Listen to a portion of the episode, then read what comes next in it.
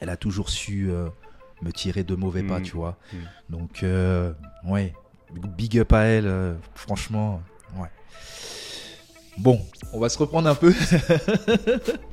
Bah, j'ai Euh, euh, les larmes aux yeux parce ouais. que moi je pense à, je pense à ma sœur, ma petite sœur. Ouais, Et euh, je pense que je lui ai, euh, je lui ai jamais dit, mais c'est mon cœur. ouais. C'est. J'ai tellement d'amour pour elle, c'est Mhm. incroyable.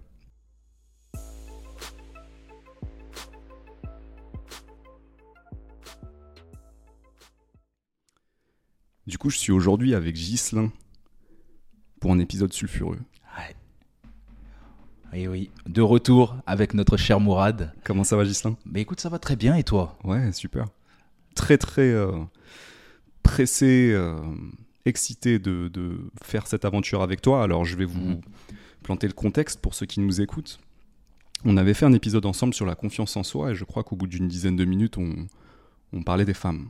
Exactement, oui. Alors, euh, une de, de nos auditrices qui s'appelle euh, Aurore, qui a suivi euh, les podcasts depuis le début, m'a fait un, un commentaire en disant Mourad, euh, tu parles très souvent des femmes dans tes podcasts. Là, j'écoute votre nouveau podcast, vous êtes déjà en train de parler des femmes. Alors, à quand un épisode sur les femmes Quand est-ce que tu mets les pieds dans le plat Et quand est-ce qu'on y va Et du coup, ça m'a ça m'a fait réfléchir. J'ai trouvé ça intéressant, pertinent. Quand elle m'a dit ça et que j'ai euh, réfléchi à, à faire un épisode sur les femmes, j'ai eu peur parce que je me suis dit, euh, euh, si je vais vraiment jusqu'au bout de ma pensée, ça va être euh, polarisant, Clivant. clivant exactement. Peut-être que certaines choses vont faire plaisir à certains, d'autres vont heurter.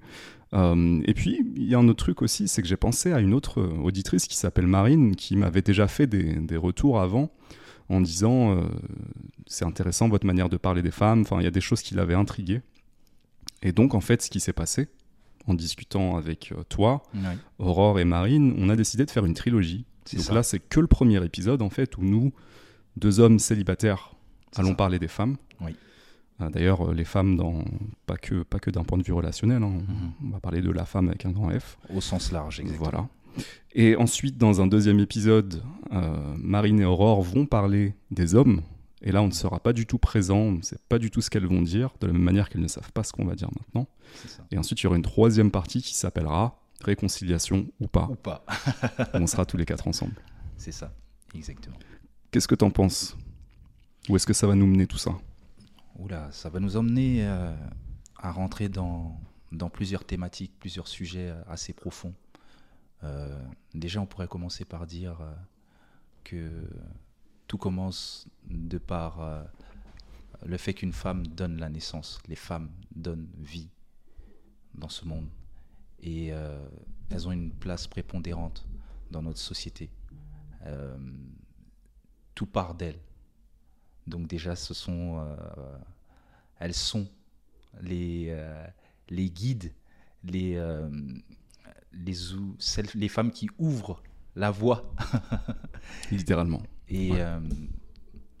voilà, je, je pense qu'elles ont, elles ont cette, euh, cette capacité, euh, cette force à, à, à donner un sens à notre vie, tout simplement. Hmm. Voilà.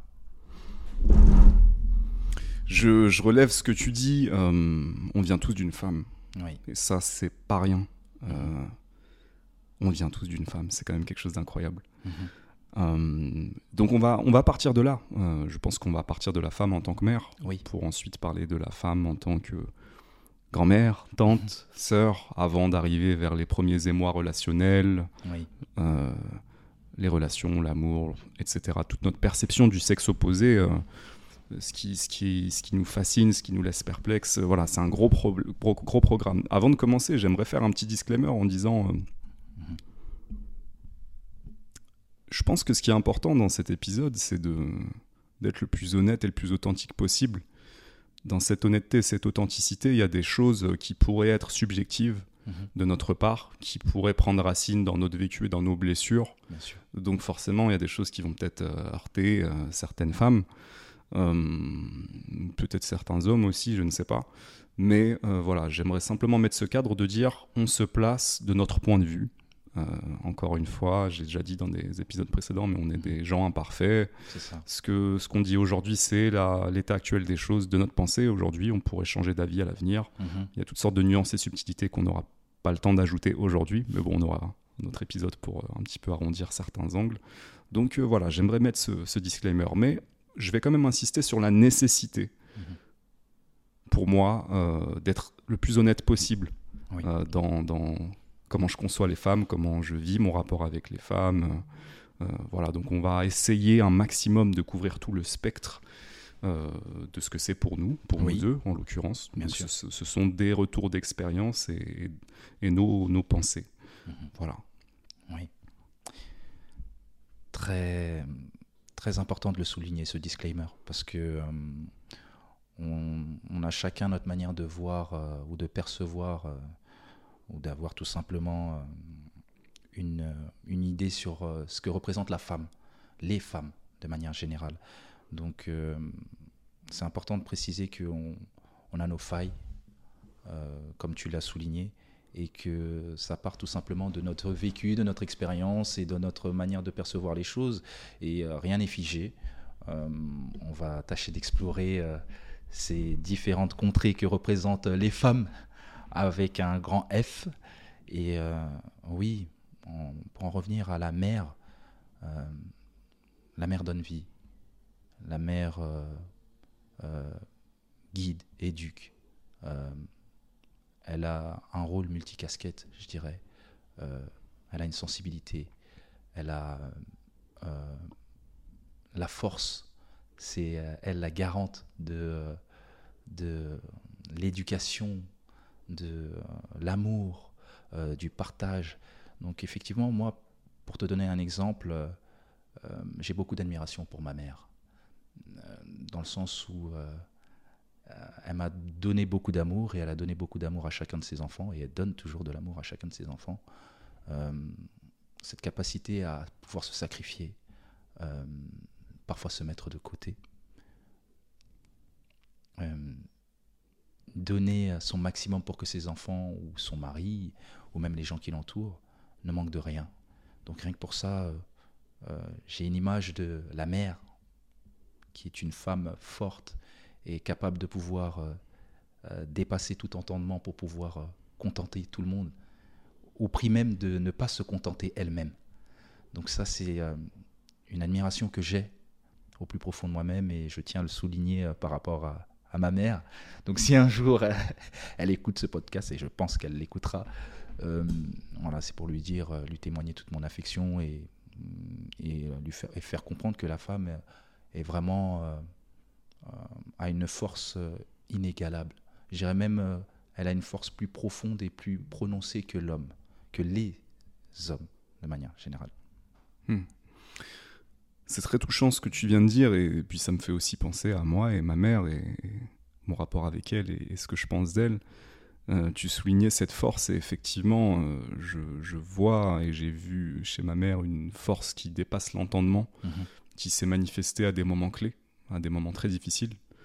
Mais euh, cette capacité à trouver une solution de nulle part, à trouver le bon geste au bon moment ou la bonne parole au bon moment, c'est vraiment quelque chose pour moi qui est intimement lié euh, à la féminité, euh, en tout cas la féminité aussi euh, qui s'exprime en tant que mère, qui a donné la vie. Euh, cette mère qui euh, connaît intimement euh, sa progéniture, sans, sans nécessairement d'ailleurs être capable de mettre des mots sur tout, mais simplement ça passe par ce ressenti. Et, effectivement, on, on a une connexion euh, nécessairement forte à la mère. Euh, moi, je, je- quand je pense à ma mère, je pense aussi à quelqu'un que j'ai envie de protéger. Oui. Euh, et ça s'étend, bien sûr, à toutes les femmes de ma vie. Oui, J'ai envie de les protéger. c'est très important pour moi euh, d'être là pour elles. Mais là, quand je dis les protéger, je parle physiquement, Mhm.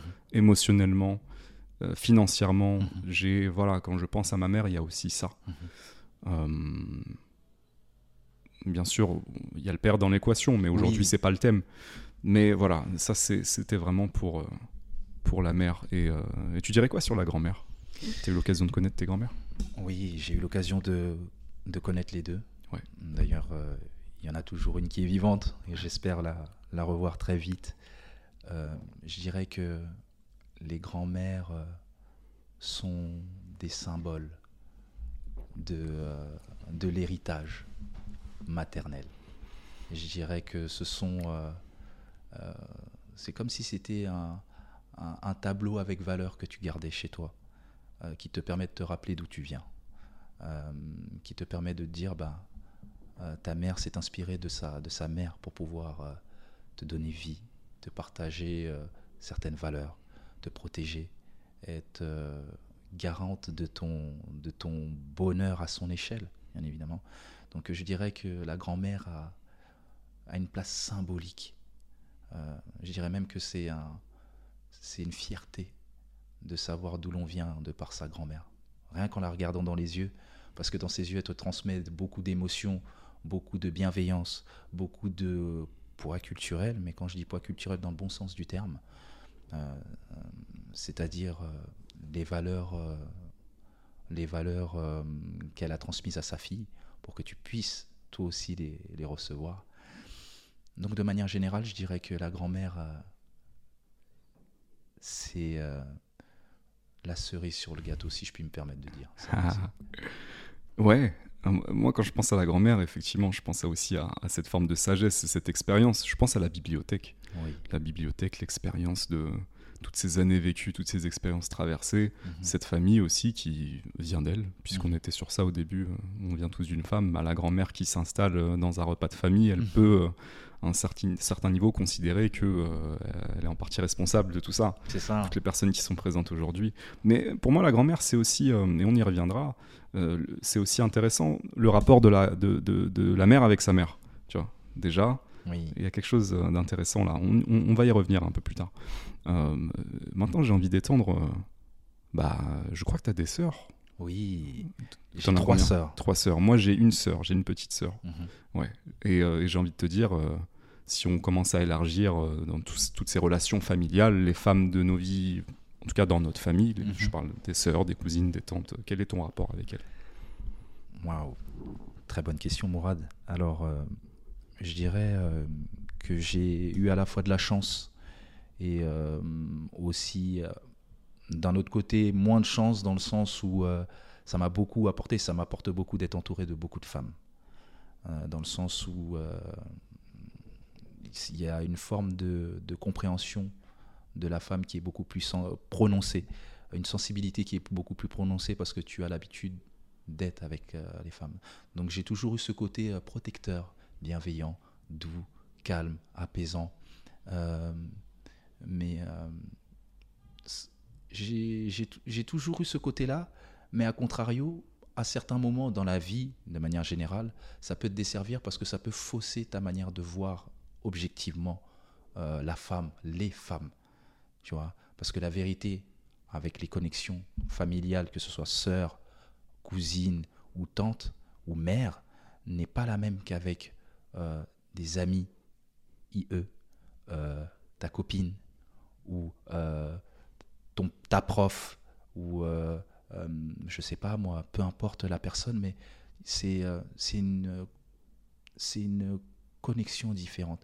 Et du coup, ben, le fait d'avoir une sensibilité euh, avec euh, mes sœurs ou même chaque membre de ma famille, ça a faussé un peu euh, ma connexion avec le monde extérieur, si je peux me permettre de parler ainsi, les femmes extérieures, entre guillemets.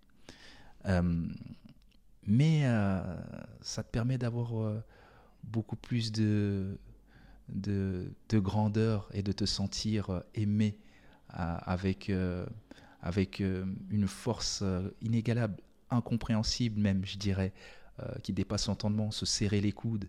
Et il y a toujours ce rapport où on, il y a un rapport vraiment très sain, très sincère, très profond. même sans, sans, sans, dire un mot, on, on se comprend. et ça, c'est assez fort. Donc, euh, je dirais, oui, la connexion avec euh, les femmes de ma famille, euh, c'est assez fou. Parce que pourtant, je suis le, seul garçon. Bon, je compte pas mon père, bien évidemment. Hein. Mhm. Mais ça m'a permis, et ça me permet tous les jours, de me sentir grand, Hmm. fort. Et euh, ces, femmes, ces femmes-là de l'intérieur euh, contribuent à l'homme que je suis. euh, donc je dirais que ces femmes-là ont une connexion avec moi, mais en fibre optique. Hmm, incroyable. voilà. Ouais. Moi, je, comme toi, j'ai j'ai grandi entouré de beaucoup de femmes parce que euh, bah, il y avait ma maman, mais il y avait aussi mes tatas, euh, Mhm. les sœurs de ma mère, qui se sont beaucoup, beaucoup occupées de moi euh, et de mon frère et de ma sœur quand on était jeunes. Je pense à une en particulier qui avait 15 ans de plus que moi, donc elle, avait- elle avait 15 ans quand je suis né, et euh, on habitait dans le même immeuble. On était au cinquième euh, avec mes parents, elle était au troisième, elle habitait avec mes grands-parents, donc c'est la dernière fille de mes grands-parents. Je passais énormément de temps avec elle. euh, et c'était un peu comme une grande sœur. Mhm. Et, et, euh, ouais, on avait une super complicité, je m'éclatais avec elle. Mhm. Et puis c'est elle aussi qui, euh, je pense, m'a donné le premier concept de ce que c'est une femme.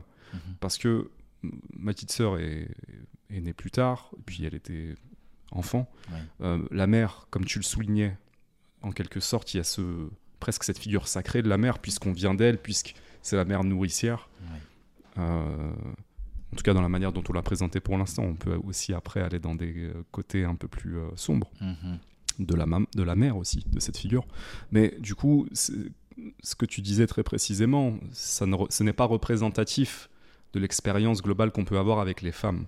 C'est pour ça qu'on part de ça aussi, parce que Oui. c'est c'est une partie importante de l'équation. Mhm.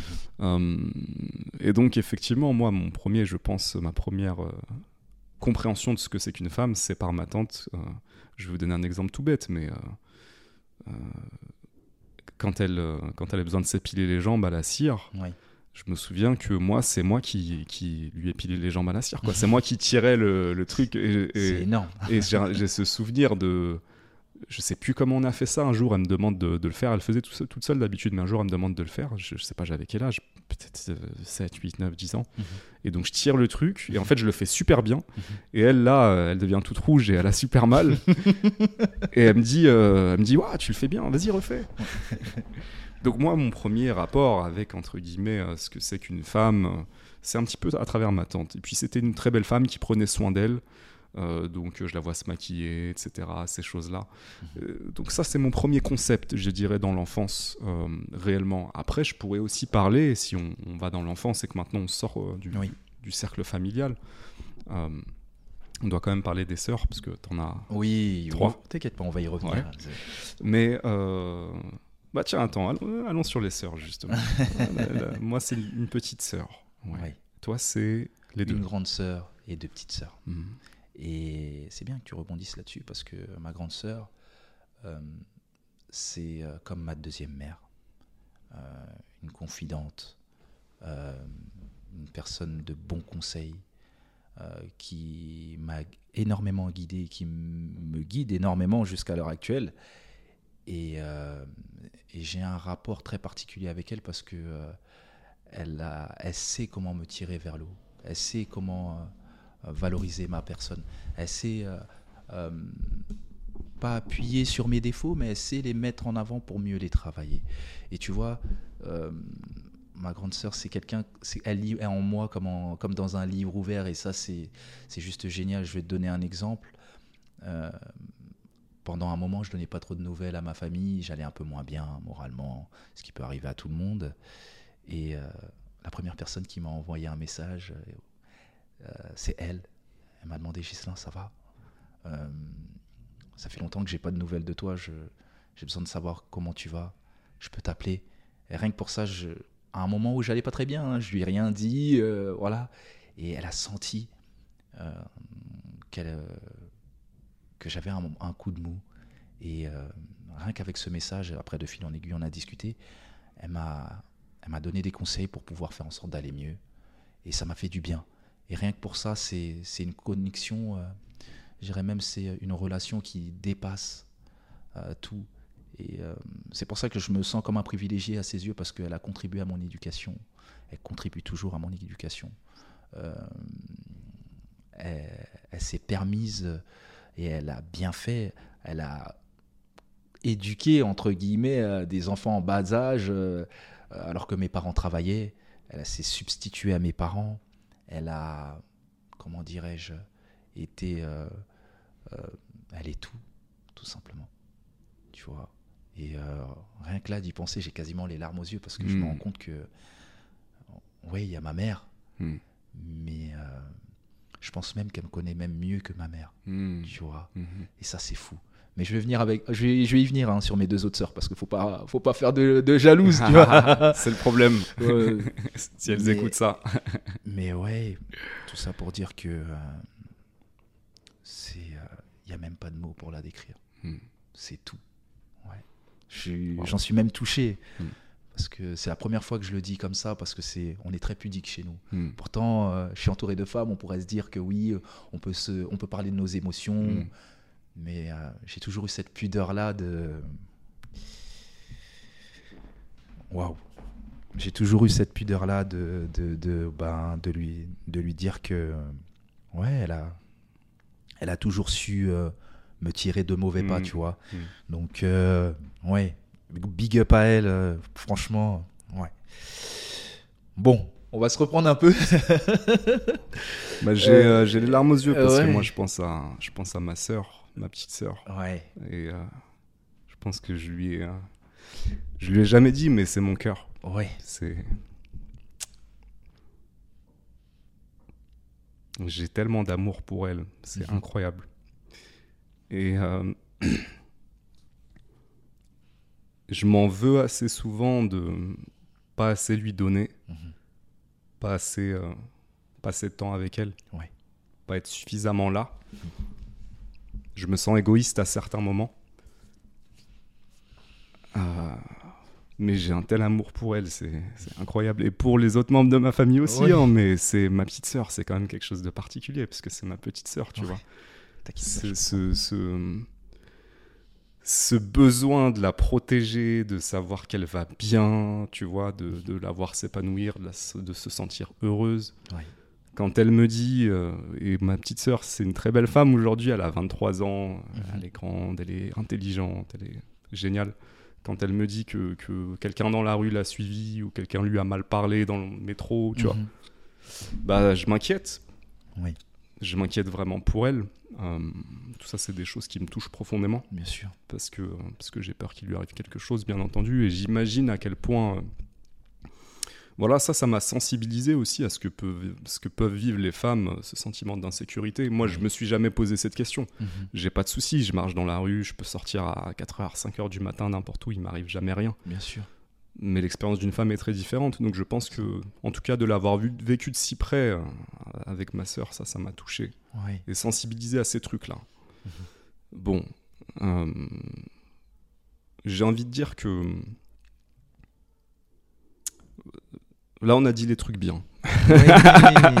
Bah écoute. euh, Maintenant, on va aller dans les trucs moins bien sur les femmes, ok? Ça, c'était le quart d'heure émotion. Non, ouais, non, non, non, mais juste pour. Je ressens, je ressens le besoin de, de, pla- de plaisanter parce que j'ai été profondément ému là. Et c'est la première fois que, que je verse des larmes sur le podcast. Et, et c'est ma petite sœur qui m'a fait pleurer, quoi. Ouais. C'est toujours la famille qui touche. Et Magnifique. juste pour rebondir sur les sœurs, parce que je me dois de parler de mes deux autres petites sœurs quand même. Allez, allez. Et tu connais bien euh, Priscilla. Ouais. euh, J'étais en cours avec elle, j'étais au collège avec Priscilla. Tu étais au collège avec elle. Et euh, tu sais, euh, ma sœur, Priscilla, on a toujours été un peu comme Tom et Jerry, tu vois, comme chien et chat un peu. Parce qu'on est très proches Hmm. en âge. Hmm. On a eu le même cercle d'amis, on a le même cercle d'amis. Hmm. Et tu vois, on a des caractères très différents. Hmm. Mais euh, ce que, ce que j'ai toujours euh, apprécié, ce que j'apprécie toujours, c'est que on s'aime profondément sans se le dire, tu vois. Et, euh, et, et tu vois, même si il peut y avoir des hauts et des bas, comme là, voilà, pour te dire sincèrement, il y a un peu d'éloignement parce qu'il y a toujours des histoires de famille, tu vois. Mais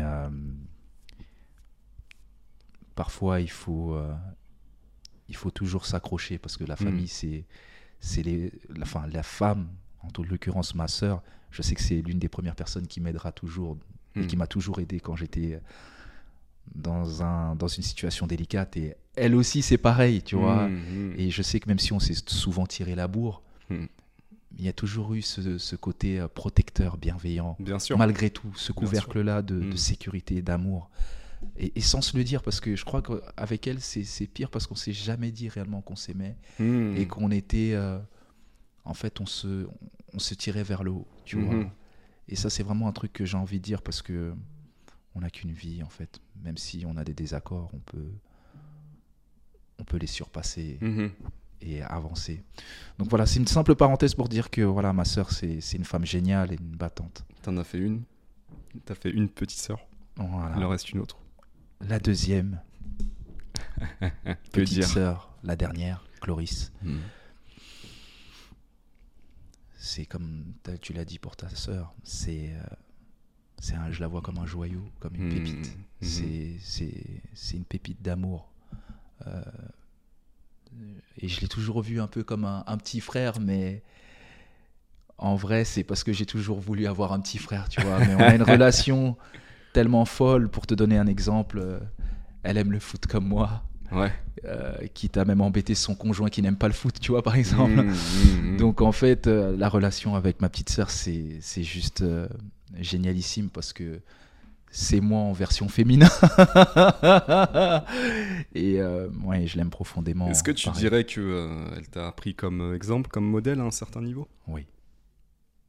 Oui. Je dirais même que j'ai toujours voulu même qu'elle dépasse Hmm. euh, ce que j'ai fait, Hmm. que ce soit en termes d'études, que ce soit en termes de qualité humaine, que ce soit en termes euh, de relations avec les amis, la famille, d'apprendre de mes erreurs, tu vois. Et euh, je sais que, bon, aujourd'hui c'est une grande fille, hein, Ouais, ouais, mais je la vois toujours comme un Une petit femme, bébé. bien une sûr. femme, c'est une femme Mm. accomplie et qui s'accomplit encore plus, mais euh, il y a, encore une fois, il y a beaucoup d'amour et beaucoup de, de sincérité, beaucoup de profondeur. Euh, Hmm. euh, elle s'appuie elle s'appuie beaucoup sur moi. Le regard que, que j'ai sur elle est important pour elle. Tu vois, et euh, elle est d'un soutien sans faille Hmm.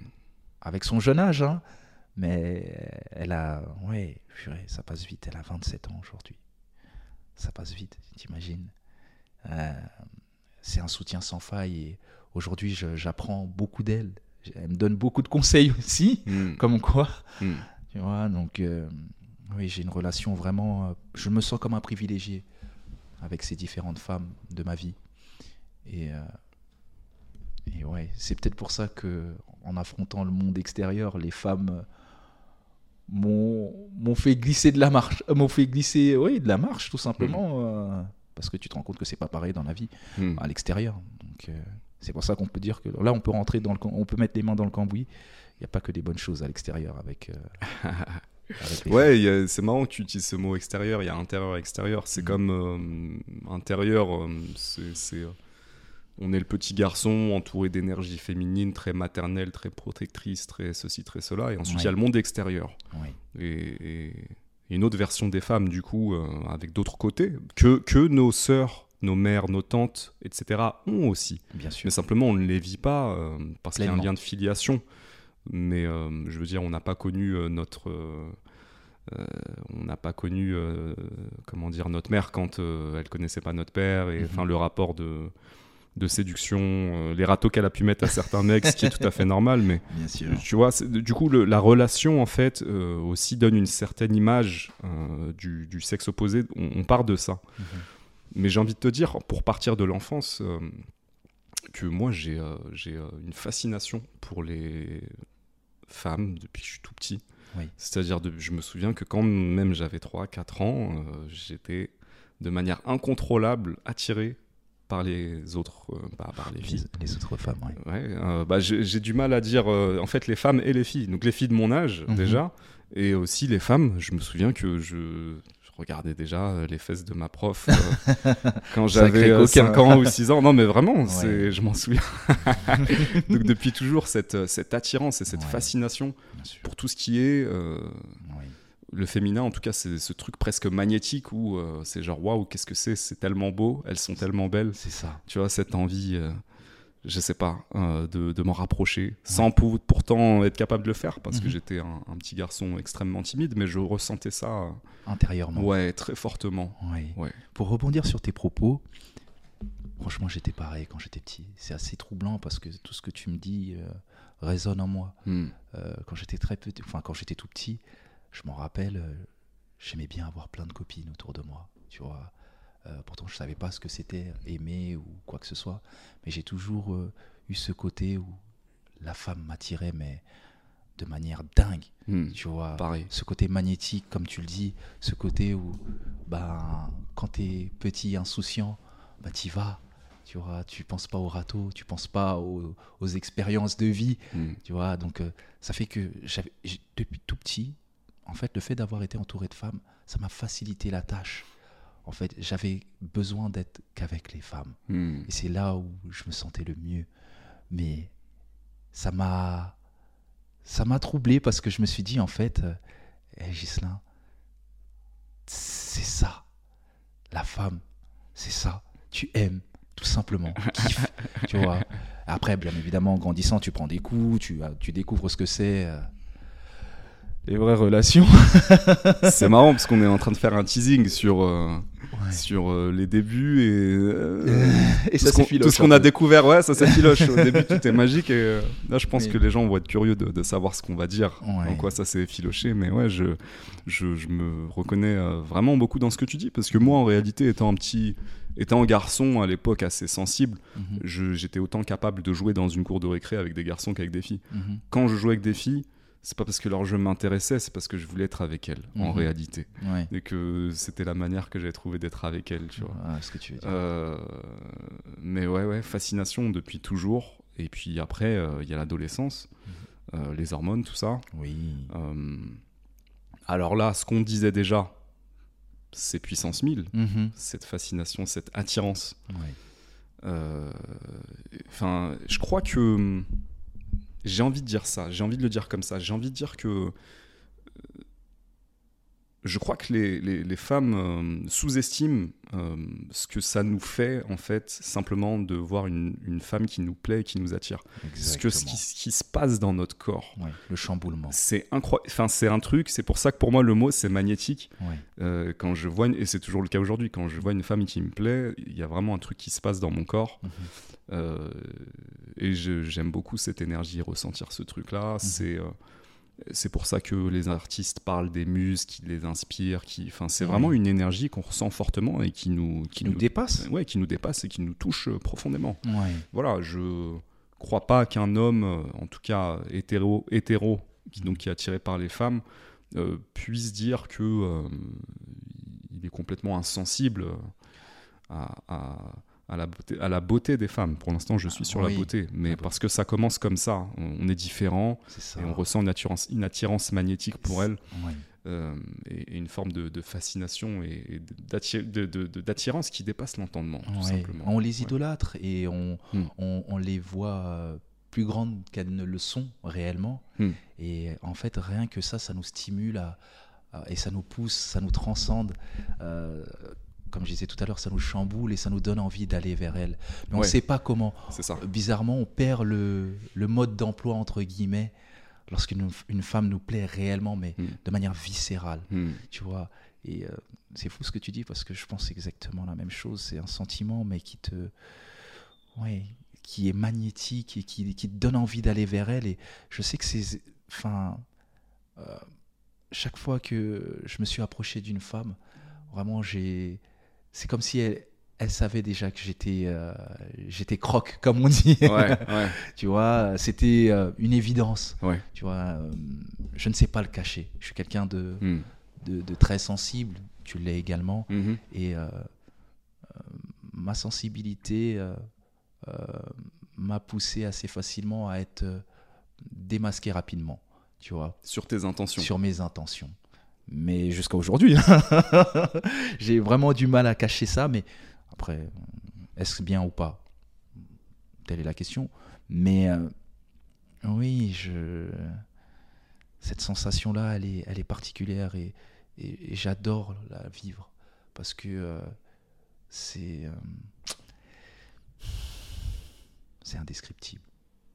C'est indescriptible. Je sais pas ce que tu en penses, toi, Mourad, mais cette sensation-là, C'est euh, pour ça que je parlais de fascination. euh, voilà. Euh, Et là, on est vraiment pour l'instant sur l'aspect physique, ce qu'une femme dégage. Il y a aussi Oui. d'autres choses hein, qui me fascinent chez les femmes, mais Mm. ça, c'est un truc que, ouais, qui me dépasse, euh, que j'aime. Voilà, tu vois, je peux être en train de marcher dans la rue, dans mes pensées, dans pas mal de choses, pas complètement présent, et croiser une femme que je trouve belle. Mhm. Et tout de suite, là, je redescends, je suis ici et maintenant, et waouh, je me dis, la vie est belle. Et j'ai même pas forcément besoin d'aller lui parler à ce moment-là. C'est merci, euh, tu vois, j'ai. Je me suis pris un truc dans la gueule là, waouh, C'est. Un éclat. Ouais, ouais, vraiment. Donc, euh, je, je, je, je sais qu'aujourd'hui, il y a toutes ces histoires de harcèlement, etc., euh, qui sont tout à fait justifiées. hein. J'en parlais avec ma petite sœur avant et de comment Oui. moi ça me touche. Mhm. Mais sans entrer là-dedans, moi en tant qu'homme, je suis très sensible justement euh, à- aux femmes qui me plaisent, en tout cas, et à cette euh, apparence physique. euh, Parfois artificielle d'ailleurs. Il, y a aussi, il y a aussi ce côté-là, hein, Oui. parce qu'elles le savent et elles peuvent, euh, Qui elles peuvent vont chercher. pervertir aussi certaines relations. ou Oui. Enfin, euh, oui, qui peuvent pervertir en fait l'échange. Excuse-moi, il y a un souci avec ta caméra. Alors on a eu un souci technique, euh, il y a une caméra qui s'est éteinte, mais vous savez que je ne crois pas au hasard. je pense qu'en en fait on a commencé tellement fort qu'on avait besoin d'une pause. Ah oui. On est monté tout de suite en intensité émotionnelle là. Vraiment, Des débuts tonitruants. Le cœur ouvert, ouais, c'était On- le moment de mettre une petite pause. se rafraîchir, ouais. se Ouais. recentrer. Waouh, incroyable, incroyable. Magnifique.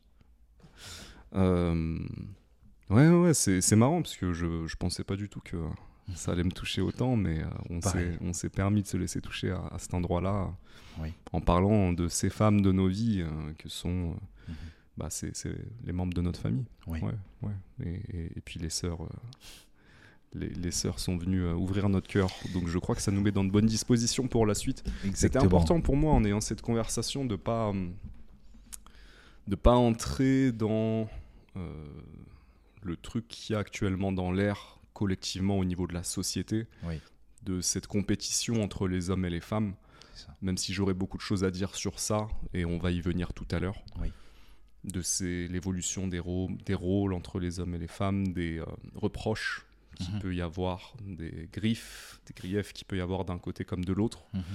Euh, c'était important pour moi de ouais de pas de pas entrer euh, là-dedans et de prendre un parti ou un autre.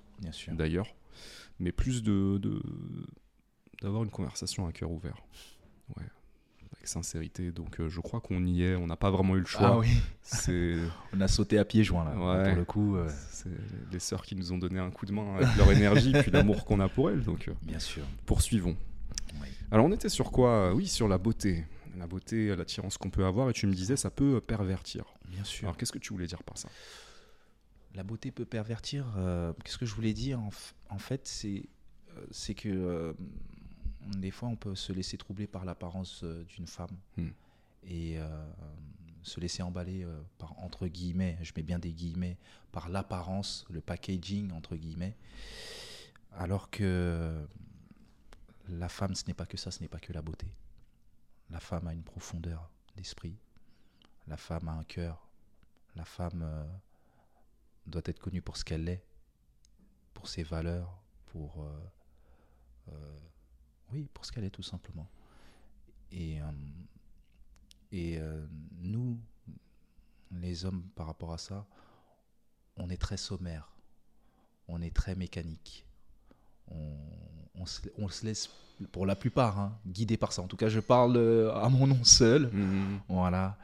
Euh, pas se laisser pervertir par ce qui nous est présenté. faut aller en profondeur. Et je pense qu'avec les années et les expériences de vie et euh, la connaissance de soi, euh, ça m'a permis et ça me permet aujourd'hui de pouvoir rentrer en profondeur et de, de préférer euh, avoir une connexion avec une femme euh, de manière beaucoup plus authentique et plus sincère et plus profonde même s'il n'y a pas d'amour, même si c'est de l'amitié, même si, peu importe, ou même si c'est euh, une, un- une simple collègue, euh, c'est important de parler de âme à âme, je pense. Et euh, c'est ce vers quoi je tends à chaque fois. Hmm. Et je pense que la beauté peut galvauder ce, ce genre de cheminement. Voilà. Euh, ce qui est sûr, c'est que quand euh, on vit ça en tant qu'enfant, en tant qu'ado, de ressentir cette forte attirance pour le Mhm. sexe opposé, ce truc magnétique, euh, effectivement, on- on- ça- c'est chamboulant, c'est Mhm. déstabilisant. Comme on en parlait un peu plus tôt, ça peut même être parfois tes profs C'est ça. qui t'attirent autant. D'ailleurs, c'est marrant, il y a des histoires drôles, mais moi je me souviens que les profs qui étaient les plus jolis, forcément, bah, les, les garçons, ils étaient là, ils étaient contents d'aller en cours, quoi. Ah, tu vois surtout en espagnol, les profs d'espagnol, je peux le dire. hein. Alors c'est pour ça que j'ai choisi l'espagnol. Pareil, tu vois, tu vois, tu vois. Et j'ai eu des profs d'espagnol qui étaient systématiquement canons. Et c'est marrant parce que du coup, euh, les garçons en général euh, faisaient en sorte de bien, de mieux travailler. Oui, et bizarrement, on avait la langue bien pendue oui, quand il s'agissait ouais. de parler un peu plus espagnol. Le- J'en fais partie. Essayer de faire sourire. Le flirt commence déjà à ce Oui. Ouais. Euh, et après, je, je te rejoins. Je pense que c'est un truc qu'on développe aussi avec la maturité où, euh, où ça t'affecte moins. C'est pas que tu le ressens plus, Oui. euh, cette attirance. C'est plus que, que tu regardes d'autres choses aussi. Tu, Mhm. tu vois la personne. Mais vraiment, au, au début, moi, mon premier rapport à la femme, en dehors de la famille, c'est ça. C'est waouh, c'est quoi ce truc qui m'attire autant Tu vois? Qui me donne envie d'aller vers elle. Ouais, qui, est- qui a l'air d'être tellement différent de moi Mhm. que, que je comprends pas trop. Et j'ai envie de dire aussi, euh, je, vais pas parler de ça, mais euh, moi, assez rapidement, j'ai eu euh, euh, des amitiés avec des filles. Oui. Je pense à, à une. Je pense à une fille en particulier qui est aujourd'hui une de mes amies les plus proches. J'étais Mhm. d'ailleurs témoin à son mariage. On a toujours eu des relations strictement amicales. Il ne s'est jamais rien passé entre nous. Mhm. Mais c'est marrant comment on, on est devenus amis un jour en sixième.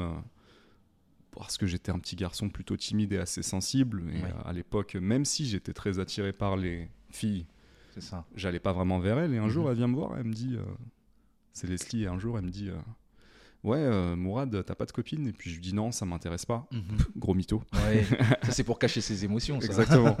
elle me dit, ah, mais toi, t'es pas comme les autres, je t'aime bien. Elle était mon meilleur ami. Mhm. Donc du coup, Leslie, c'est resté mon ami. Oui. Et j'ai été témoin à son mariage et elle est toujours dans ma vie aujourd'hui. Mhm. Et on a grandi ensemble, on a passé beaucoup de temps du collège ensemble. D'ailleurs, je connais sa famille, etc. Oui. Et ils me connaissent. euh, et euh, je dirais que de la même manière dont tu présentais euh, ta grande sœur comme une guide pour Mhm. toi, euh, je pense que Leslie m'a guidé sur certains trucs et notamment la connaissance De la euh, femme. de la femme parce que Wow. elle, par exemple, elle me parlait de ses relations avec euh, les hommes, de que- comment elle percevait certaines choses, ce qui était bien, ce qui était moins bien. Donc très rapidement, j'ai aussi vu euh, que moi, l'idéalisation que j'avais, c'était cette fameuse image euh, quasiment sacrée de la maman, de la mère. Mhm. Euh, et puis euh, découvrir aussi ensuite la femme qui est tout simplement une humaine comme nous, avec des qualités, des défauts, des désirs, des contradictions. Mhm. Mais je dirais que ça a été assez violent pour moi de, de passer euh, de. Mais, euh, mais ça, vient, euh, ça vient en partie de moi, hein. enfin en grande partie, de cette sensibilité, de cette idéalisation Mhm. à euh, en fait euh, la femme Oui. est la représentante de la nature. C'est elle qui choisit si elle va se reproduire avec toi ou pas. Exactement. Donc il y a ce jugement en fait dans le rapport amoureux, dans le rapport de séduction où quand tu te prends un râteau, c'est un Mhm. petit peu en tant que mec.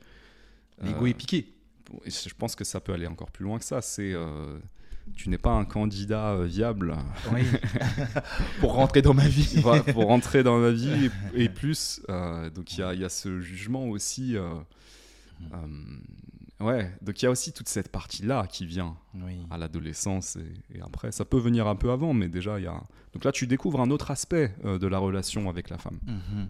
Non, c'est vrai, c'est vrai. Et tu sais, pour euh, aller dans ton sens, moi, je sais que euh, le fait d'avoir euh, grandi avec des femmes de manière générale, en fait, ça m'a facilité la tâche dans les deux sens. Bien évidemment, j'ai pris des râteaux dans ma vie, mais ça m'a permis aussi de, mieux comprendre, de mieux apprendre de la femme, mais la femme extérieure, les femmes extérieures. J'aime bien dire ça, extérieure, tu vois. Pourquoi? Parce que elle te montre qu'en fait ta, ta vision, ta vision euh, des choses, elle, elle est- elle n'est pas forcément bonne. Euh, que ce que tu as à la maison, c'est pas ce que tu auras à l'extérieur, et que euh, d'ailleurs ça met un coup, un, un coup au moral. Et euh, donc t'étudies, tu apprends, tu te corriges. Et, et je sais que j'ai beaucoup d'amis, j'ai beaucoup, un peu moins maintenant parce que chacun fait sa vie maintenant, mais euh, je pourrais pas te sortir euh, une amie plus qu'une autre, mais euh, la chance que, que j'ai toujours eue, c'est de pouvoir euh, comprendre la femme beaucoup plus facilement. Donc ça a toujours été plus facile pour moi d'é- d'échanger, de, développer des sujets assez profonds, de comprendre leurs émotions, de comprendre ce qui ne va pas chez elles, de comprendre pourquoi elles en sont là. Et en fait, tu comprends que la femme est ce qu'elle est, tu vois. Et peu importe, euh, comment dirais-je, euh, peu importe euh, son vécu, il faut la prendre telle qu'elle est. Et je ne saurais pas comment te le dire, mais je pense que mes amitiés avec les femmes ont toujours été saines, dans le sens où, pour moi, j'ai jamais eu de d'arrière-pensée particulière quand je considérais euh, une amie comme réellement une amie, tu vois. Alors que bien évidemment, j'ai toujours, attiré- j'ai toujours été attiré par la femme, mais quand je considérais que je n'étais pas un candidat viable, Mm. ou même qu'elle n'était pas une candidate viable pour Mhm. moi, parce que ça va dans les deux sens, Mhm. bah écoute, je, tout naturellement, ben, je, laissais, je laissais la relation, ou je laisse la relation telle qu'elle, euh, suivre son cours, et, et ça devient une amitié grandissante. Et euh, y a une, non, j'ai une amie qui, voilà, j'ai envie de, j'ai envie de donner cet exemple. En fait, euh, j'ai une amie avec qui je travaillais euh, à l'époque à Carrefour. Euh, c'est une personne qui, qui a quand même grandement contribué à mon évolution professionnelle. Euh, à un moment donné, euh, j'étais, euh, je cherchais à revenir dans le milieu de la banque et euh, on s'est beaucoup soutenu mutuellement, on se donnait beaucoup de conseils. Et euh, c'est bête, mais euh, elle m'a aidé, elle a contribué à ce que je puisse rentrer, euh, euh, revenir dans le milieu bancaire. Et, euh, et à côté de ça, chaque fois qu'on, chaque fois qu'elle a besoin de moi, je suis présent. Tu vois, non pas par les paroles, mais par les actes. Mm. Si elle a besoin d'aide pour un déménagement, si elle a besoin de peu importe, Mm. si elle a besoin de moi pour faire des travaux, je suis là. Mm. Tu vois, en fait, c'est une amitié saine où t'attends pas plus.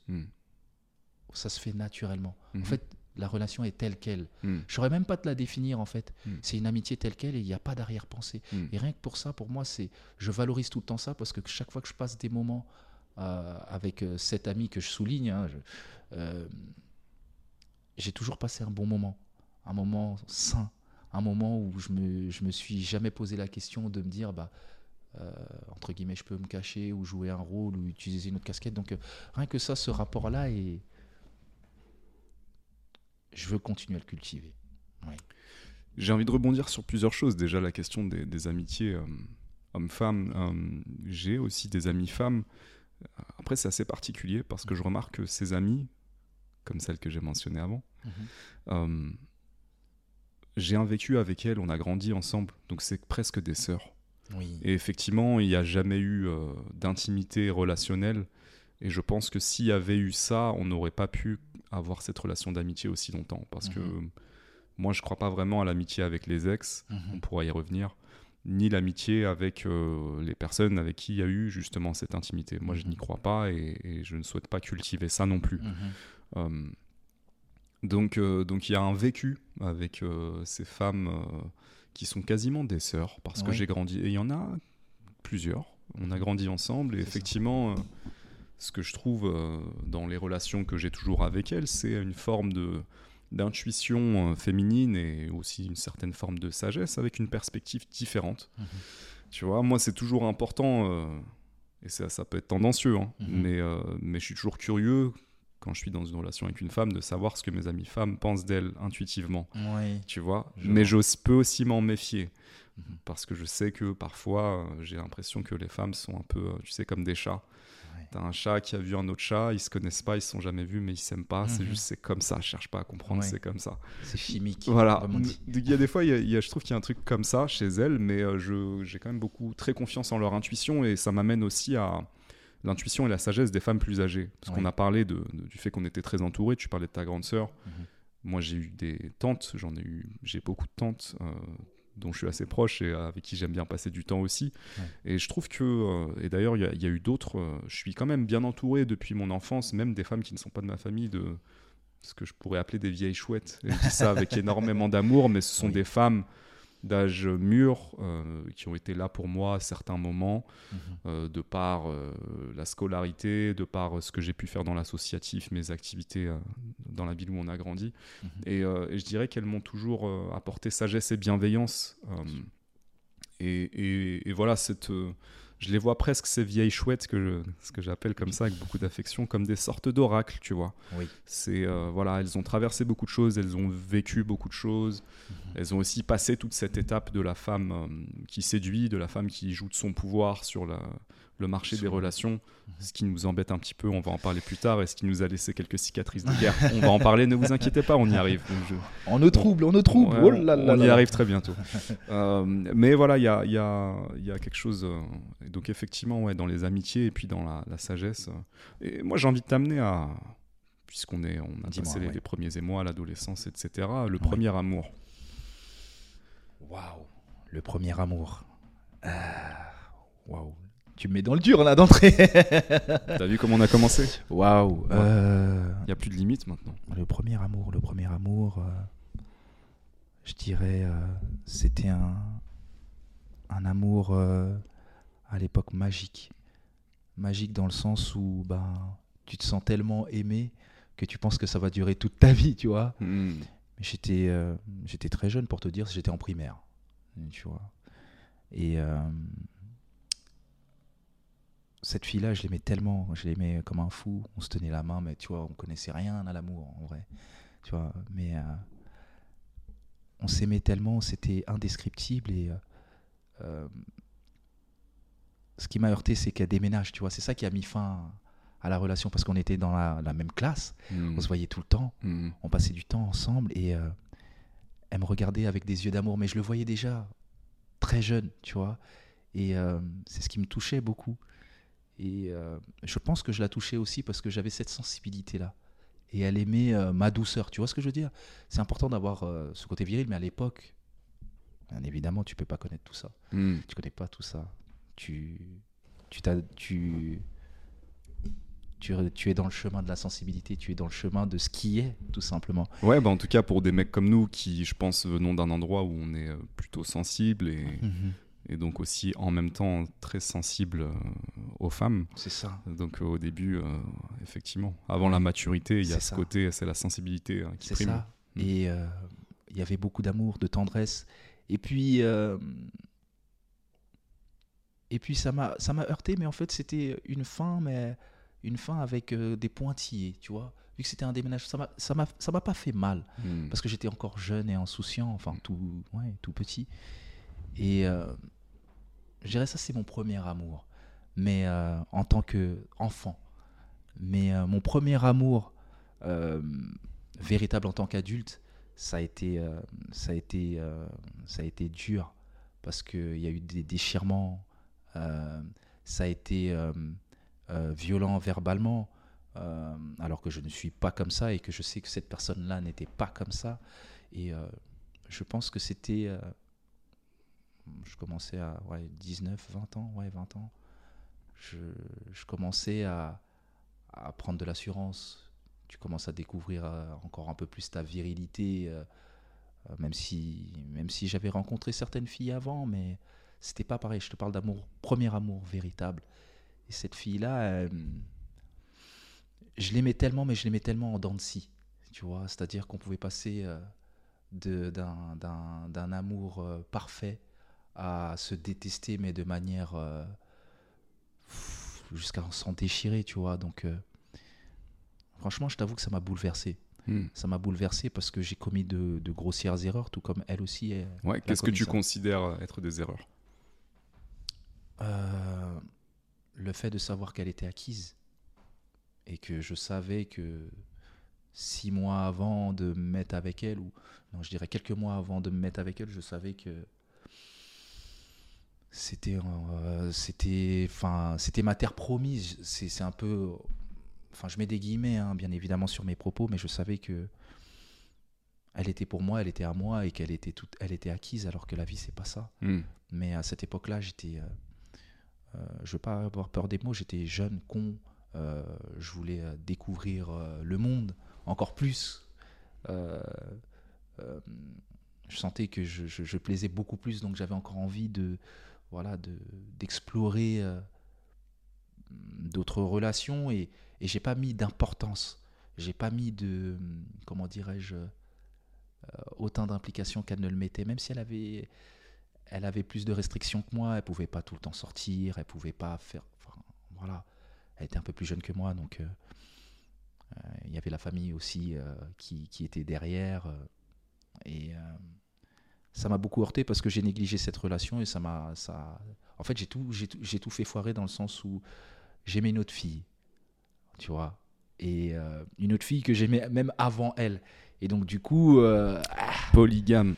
pas polygame parce que c'est en fait c'est le cœur qui m'a Je te taquine. ouais. non je t'en prie c'est le cœur qui m'a comment dirais-je? Tu sais je, je, je- c'était une fille que je désirais que j'idolâtrais tu sais on a parlé de d'idolâtrer de Ouais, mettre euh, idé- idéalisé. idéaliser euh, pardon Qu'est-ce qui faisait que tu l'idéalisais, cette... cette fille là c'était Ouais. parce que l'autre fille hein, pardon pour euh, remettre les choses celle en avec contexte. laquelle tu n'étais pas en couple celle avec laquelle je n'étais pas en couple elle était euh, j'avais le sentiment de pas pouvoir la voir Hmm. j'avais ce challenge, tu vois. Et ce challenge-là, il me stimulait, il me tenait en haleine. Et tu sais, quand tu es plus jeune, tu es fougueux, tu, tu veux relever des défis. Et euh, euh, tu t'y perds, tu vois. Tu laisses le cœur parler, tu vois, au lieu de réfléchir beaucoup plus, au lieu de penser aux conséquences. Tu vois, quand je, quand je prends du recul avec tout ça, je me dis, mais j'ai l'impression d'être une autre personne. Enfin, je suis une autre personne aujourd'hui, mais à cette époque-là, je ne le voyais pas comme ça. En fait, je l'aimais, mais vu que c'était impossible, je savais que j'avais quelqu'un avec qui je pouvais euh, avancer. Je savais qu'elle était là pour moi. Tu vois. Mais sauf qu'à un moment donné, quand tu te sens coincé et que tu sais que tu peux pas faire évoluer la relation comme tu le veux, ben, au fur et à mesure, tu te laisses, tu te détaches euh, mentalement, émotionnellement et, euh, et physiquement de surcroît. Et euh, cette fille-là, euh, elle me- elle m'attirait, mais elle est revenue à un moment dans ma vie où j'étais vulnérable. Voilà. Et quand tu es vulnérable très jeune, euh, tu, peux euh, heurter euh, la femme avec qui tu es. Tu vois ce que je veux dire? Et, je, l'ai heurté et- sans le vouloir, parce que je sais que c'est une très belle. enfin, ce, sont, ce sont deux très belles femmes, mais tu vois, tu, tu passes pour un manipulateur, un joueur, un, un, gars malsain, Ouais. un gars qui a pas d'éducation, un gars Ouais. qui sait pas traiter la femme. Et tu vois, tu vois, je te le dis, mais c'est euh, c'est la seule fois où j'ai fauté. Tu vois, j'arrive même pas à mettre des mots là-dessus parce que c'est comme si c'était un peu euh, une gênance, Hmm. alors que euh, c'est juste que j'avais envie de, de, de, de, de m'ouvrir à une nouvelle relation qui, qui me correspondait beaucoup plus et qui était beaucoup plus challengeante. Et, et j'ai surfé sur euh, pas les deux tableaux parce que c'est pas enfin je dirais pas ça mais je dirais j'ai profité d'une faille pour pouvoir euh, vouloir m'en extirper. Et quand j'ai vu que la personne m'aimait réellement ben tu te rends compte que bah Gislain hey, c'est il y a quelqu'un qui t'aime pour ce que tu es. Courir après quelque chose que tu n'es pas sûr d'avoir n'est pas un gage de sécurité mais à cette époque-là je ne le voyais pas comme ça. Ouais, je comprends. Je... Tu faisais référence à de la violence euh, dans cette relation. Est-ce que c'est suite à tous ces événements? C'est-à-dire qu'il y a eu de la jalousie et parce que ça en fait partie aussi. euh, Oui. Ça fait partie de. Bon, déjà, j'ai envie de dire plusieurs choses. euh, le- les premiers amours, parce que c'est la question que je te posais. Mhm. Euh, moi, je suis pas sûr. En tout cas, les, les premières fois où j'ai vraiment voulu être en couple avec, avec des meufs, Mhm. euh, c'était assez tard en, réalité. Mhm. C'était à l'âge de 19 et de 20 ans. Mhm. Une année et l'autre, coup sur coup. Et euh, ça a été des expériences très difficiles pour moi. Pourquoi? Parce que, encore une fois, je pense que j'étais dans une idéalisation euh, des femmes. Et, et à cette époque, je voulais vraiment juste être en couple, tu vois. J'étais j'étais très peu expérimenté. Et donc, euh, premières, enfin, premières études à la fac, etc. Il y, a une- il y a une nana que j'aime beaucoup. Mhm. Euh, je commence à passer beaucoup de temps avec elle. Mhm. Ses amis savent que elle m'intéresse. Oui. Elle a l'air d'être intéressée. Mhm. Mais en fait, ça, ça passe jamais un certain cap. On passe énormément de temps ensemble, mais ça passe jamais un certain cap. Mhm. Euh, et en fait, c'est elle qui bloque. Et Je sais pas trop pourquoi. Et euh, bon, au bout de plusieurs mois de galère, où il s'est rien passé, rien Ouais. n'a avancé, je me rends compte qu'en fait, elle a un copain. C'est juste que, c'est juste que elle, ne me l'avait pas dit, Mhm. mais elle flirtait quand même euh, bien comme Oui. il faut avec moi. Mhm. Là, à ce moment-là, je suis déçu. Je me dis, qu'est-ce qui se passe là? Attends, en plus, tous les amis savaient, mais je vais, je vais pas rentrer là-dedans parce qu'on est sur le, vraiment les femmes aujourd'hui. Donc là, je me dis, attends. euh, donc effectivement, on, on part vraiment de ce truc où je te dis, j'idéalise vraiment les femmes. Progressivement, je me rends compte que c'est des êtres humains comme nous. Tu parlais de fautes. euh, je- il ne s'agit pas pour moi de dire euh, je pointe du doigt les fautes des femmes. Mhm. C'est simplement que euh, j'avais pas cette maturité à ce moment-là. Oui. Et puis l'année d'après, je vis une, une histoire un peu plus hard. C'est coup sur coup, tu vois, c'est des meufs qui me plaisent vraiment. Mhm. Et euh, donc, tu as la première, bon, bref, elle a un copain. Mhm. D'ailleurs, pour la petite histoire, je lui mets un ultimatum. Tu dois choisir. Mhm. Rendez-vous à la rentrée. Et puis, en fait, à la rentrée, elle sort avec un troisième Mhm. mec. donc, elle a choisi ni l'un ni l'autre. Donc là, tu vois, c'est assez, pour moi, c'est assez dur parce que cette meuf, je la kiffais vraiment quand même. Et je me dis, attends, il y a un truc que je comprends pas là. Qu'est-ce qui se passe? Tu vois, je commence la réflexion. Et l'année d'après, euh, alors pareil, une meuf qui me plaît vraiment. Euh, c'est un peu le même procédé, mais ça, c'est aussi moi, mon évolution en tant qu'homme. C'est-à-dire qu'à ce moment-là, j'étais pas en capacité réellement de séduire une femme. Mhm. Donc je jouais plutôt euh, à l'ami des femmes, au gentil garçon. euh, Oui, je vois. ouais. et en quelque sorte, tu vois, tu, tu, je pense que quand tu joues à ce jeu-là, tu mets les femmes, tu ne leur rends pas, enfin, tu te rends pas service à toi-même déjà, et puis elles, elles, elles sont un peu perplexes, tu vois. Ouais, tu te mets dans une case, entre Tu te mets en quelque sorte dans une case, et du coup, ça ne fait pas avancer le côté euh, relation amoureuse. Donc, Mhm. pareil, je reproduis ce même truc-là. Euh, et en fait, ce qui était euh, assez dur, c'est que cette, cette meuf, cette deuxième meuf, donc l'année d'après, je crois que j'avais 20 ans ou 21, elle, euh, elle sortait d'une relation où le mec était assez abusif. Et je pense même qu'il l'avait frappé, etc. Oui. Et donc là, il y a moi, très gentil garçon, euh, Chevalier blanc. chevalier blanc, à l'écoute, Ah. tout ça. Euh, et au bout d'un moment, je lui dis bon bah c'est quand qu'on est ensemble parce que j'en ai marre d'attendre. Parce que... Donc là, bien sûr, je me prends un, un vent monumental. Oui. Et puis euh, quelques mois plus tard, j'apprends que justement, elle est retournée avec euh, ce fameux mec euh, qui, qui, visiblement avait vu des gestes, avait eu des gestes potentiellement, tu vois, qui n'étaient pas appropriés. Approprié, ouais. Potentiellement, il y avait de la violence. Je dis potentiellement parce que j'en ai pas la preuve, mais Ouais, elle m'en avait un peu parlé. Donc, coup sur coup, je vis ces trucs-là. Oui. Et ça, c'est avant de vraiment vivre une, une première histoire d'amour. hein. Mais là, du coup, je- ma remise en question vis-à-vis de mon image de la Ah. femme commence à cet endroit-là. Cette femme que euh, j'idéalise parce que je connais euh, ma maman, ma tata, C'est ça. parce que je trouve les femmes belles et attirantes, parce que j'ai l'impression que c'est des anges descendus sur Terre. C'est ça. Je me rends compte que non, c'est des êtres humains, Bien sûr. et comme moi, euh, avec des qualités et des défauts. Mhm. Et donc là, coup sur coup, une année sur l'autre, tu vois, je me prends ces... Oui, des murs, des murs. Et, Exactement. Et c'est assez dur à vivre. Tu vois, tu m'as fait, tu m'as parlé de premier amour tout à l'heure, mais j'ai envie de te repréciser un truc. Euh, tu vois, la fille que j'aimais, j'ai oublié Hmm. de te préciser qu'elle avait un copain. Hmm, Donc elle m'appréciait tout autant. hmm, Tu vois ce que je veux dire? Donc c'était un, un jeu malsain.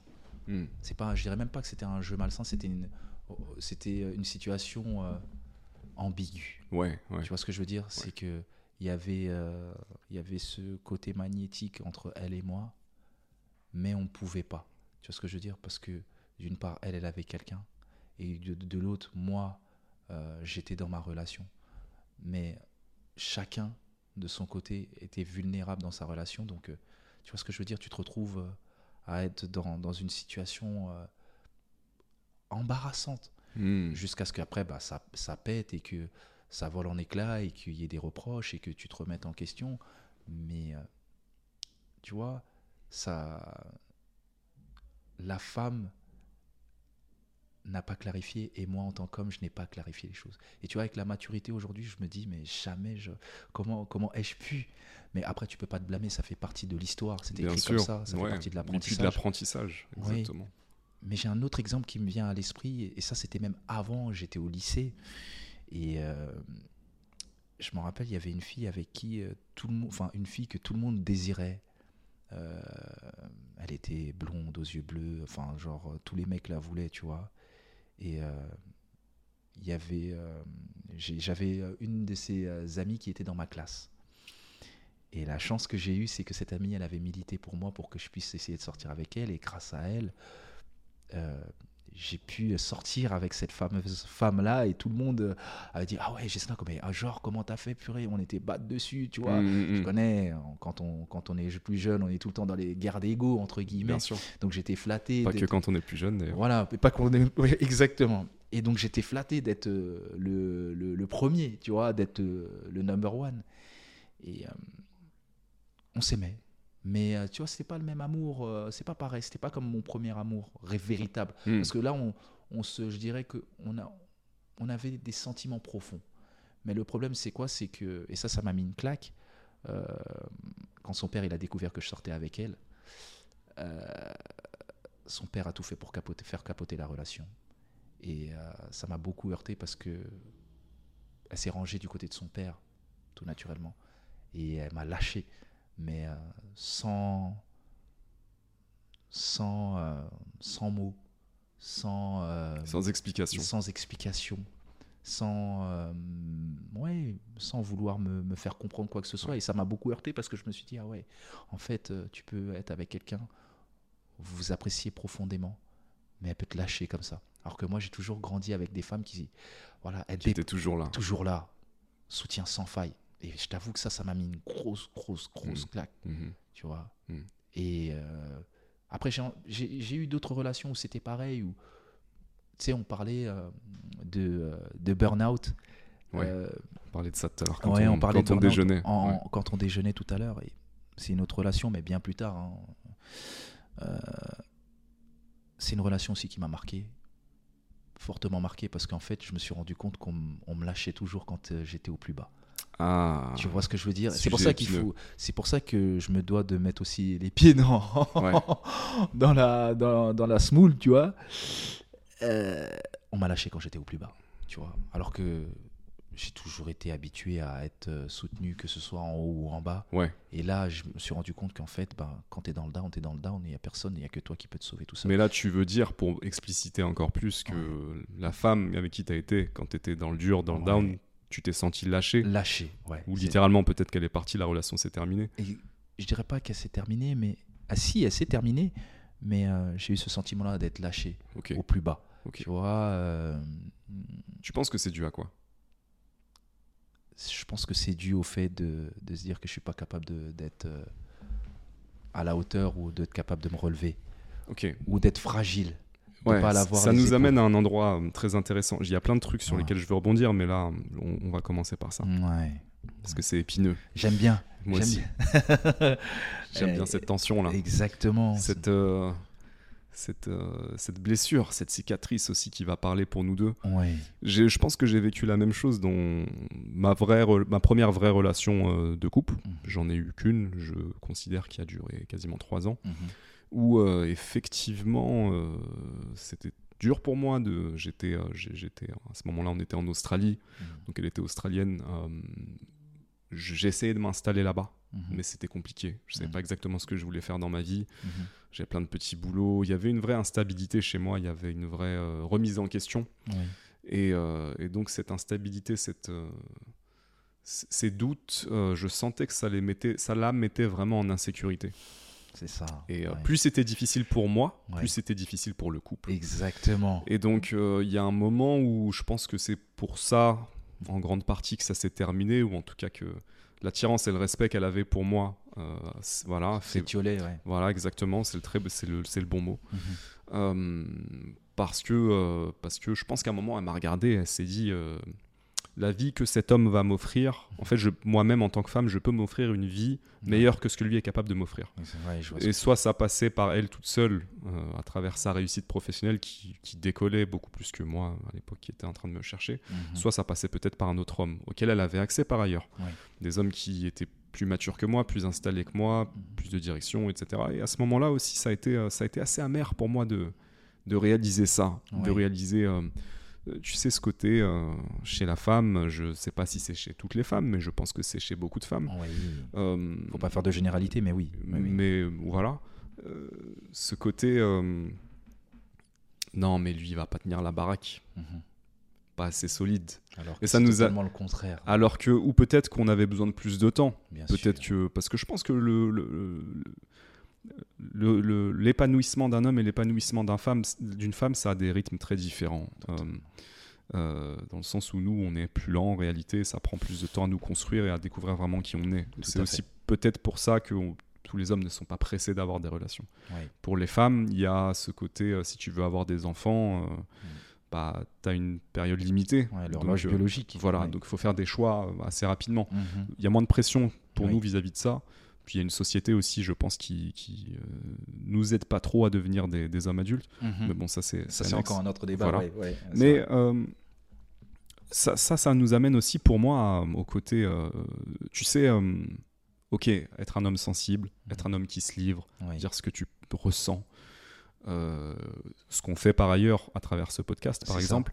Mais il y a aussi ce truc-là, ce truc-là, je le remets en question aujourd'hui parce que moi, mon impression, c'est que ça met dans la relation les femmes en insécurité. Euh, aujourd'hui, je te dirais que dans une relation, je ne me livre pas complètement sur tout, dans le sens où euh, aujourd'hui, j'aime bien faire une séparation Mhm. euh, et qu'il y a certaines choses que je dirais qu'à mes frères, en fait. Oui. Tu vois, vois. ces Oui. hommes autour de moi euh, avec qui là on peut vraiment aller parce que je crois que quand les femmes disent que euh, elles ont besoin qu'on se livre, Mhm. je pense que c'est pas totalement vrai. Ouais. Parce que si tu te livres complètement, en tout cas dans les moments difficiles, et que tu tu t'effondres et que tu commences à. Bah en fait, euh, elle, elle perd la confiance et l'attirance qu'elle a pour toi. Et ça, c'est très violent euh, à constater, mais on le constate sur le terrain, euh, par les expériences durement. Dis-moi si je me trompe, dis-moi si toi Non, tu. mais c'est c'est totalement ça. Il y a plein de questions qui me viennent à l'esprit. Et, et en fait, moi, à ce niveau-là, je me dis, mais comment tu as fait pour euh, encaisser ça? Quel, euh, Enfin, non, c'est même pas comment. Je dirais, combien de temps ça t'a pris pour, te, pour encaisser ça et te relever de ça et de pouvoir travailler là-dessus et t'améliorer? C'est ma première question qui vient à l'esprit avant de, de pouvoir te donner un exemple et poursuivre. Euh, des années. Tout simplement, c'est un long chemin parce que bon, moi dans mon cas, je suis parti à l'étranger, j'ai essayé de construire une vie là-bas, ça n'a pas marché, je décide Mhm. de revenir, donc c'est un petit peu tu repars à zéro Oui. et tu essaies de te reconstruire. Mhm. Mais c'est aussi à ce moment-là que j'ai réalisé euh, que ma direction euh, dans ma vie en tant qu'homme était très importante Mhm. euh, et que j'allais mettre ça en priorité. Oui. Euh, parce que je pense que dans cette relation, et c'est aussi un autre truc que j'ai découvert, ça découle de tout ce que je dis, hein, Mhm. parce que j'ai mis cette femme au centre de ma vie, je l'ai elle-même mise en insécurité, Mhm. dans le sens où elle a quand même besoin de ressentir. Et tu vois, nous, étant des mecs sensibles, ça. qui viennent de ce truc-là, où euh, en tout cas pour moi j'idéalise beaucoup les femmes, etc. Je découvre progressivement, c'est la- l'acquisition de la maturité aussi, Ouais. que euh, la- les femmes fonctionnent pas exactement comme ma mère, ma soeur, euh, mes tatas, etc. et que c'est autre chose, donc je découvre ça sur le terrain. Mhm. Donc dans cette relation, je découvre aussi que euh, elle veut pas que je la mette au centre de ma vie en C'est fait. ça. Elle veut que je sois un bonhomme et que je tienne la baraque. Voilà. Mais aujourd'hui, on est dans un truc paradoxal parce qu'on est aussi dans une société qui nous dit, vous les hommes, euh, vous êtes, euh, en gros, vous, euh, vous écrasez les femmes. C'est ça. Et donc là, en tant qu'homme, euh, je trouve que les femmes aujourd'hui, euh, certaines en tout cas, euh, par le féminisme, etc., nous mettent dans une injonction paradoxale. C'est C'est-à-dire que on te dit, tu prends trop de place. Euh, t'es un harceleur, il y a des harceleurs, hein, mais Mhm. je dis pas, mais par contre, je pense pas qu'on soit tous des harceleurs en puissance. Il y a euh, tous ces trucs-là. Mhm. Et donc là, euh, par contre, ce que tu constates Oui. Sur le terrain, dans tes quand je dis sur le terrain, euh, je parle de Oui, dans, l'expérience Oui, dans l'ex- oui, je t'inquiète pas. avec les femmes. Mais tu as Euh, raison de le préciser. Oui. euh, je dis le terrain parce que je pense aussi au terrain du dragueur euh, que j'ai euh, dragué des femmes dans la rue, euh, ça m'est arrivé, on pourrait en discuter. Mais ce que tu constates, effectivement, c'est que euh, en fait, ce que les femmes, euh, ce à quoi les femmes réagissent, ce qu'elles attendent de toi, Mhm. euh, c'est d'être viril. C'est de savoir où tu vas. Mhm. C'est de savoir ce que tu veux. Ouais. Effectivement, cette sensibilité va parler à certaines femmes, pas à toutes d'ailleurs. pas à toutes. Oui. Ouais. Mais elle a quand même besoin de ressentir, Mhm. dans mon expérience, cette force et ce côté. Je sais euh, Où je vais, où je vais. Voilà, je suis Mhm. pas euh, le petit garçon qui recherche sa maman. Parce que là, quand tu, tu la mets dans la position de maman, Ouais. euh, pareil, ça se passe pas bien. Et Exactement. ce qui est tout à fait compréhensible. C'est ça, et c'est pour ça qu'en fait, déjà, premièrement, c'est le- l'expérience de vie qui t'amène à, à changer ta manière de percevoir les choses et, et de vivre les choses. Tu vois, mais après, tu continues quand même de faire des erreurs. On- la preuve, on est encore célibataire aujourd'hui, mais ça ne veut pas dire que demain ça va pas changer. On connaît nos failles, mais aujourd'hui, en fait, pour comprendre un peu la subtilité des choses lorsqu'on est face aux femmes, en fait, il faut euh, comme on le disait en off, avoir euh, cette sensibilité-là, mais il faut pas qu'elle soit accrue, mais il faut qu'elle soit juste à l'équilibre de la virilité. Et euh, bien sûr, nous sommes des, garçons, des hommes virils, mais je pense que la femme a un sixième sens à ce niveau-là. Elle le, elle le ressent quand l'homme ne prononce pas assez son côté viril, quand l'homme prononce trop son côté euh, sensible. Et tu vois, par exemple, sur euh, la dernière rencontre que j'ai faite euh, avec une fille que j'appréciais beaucoup, Mm. euh, avec qui j'avais vraiment envie que ça marche, je, je me suis livré à cœur ouvert. Parce Mm. que j'ai toujours été quelqu'un qui ne montrait pas ses émotions, qui exprimait pas ce qu'il ressentait. Et euh, ça m'a beaucoup desservi. Mais là, j'ai voulu euh, euh, changer mon fusil d'épaule.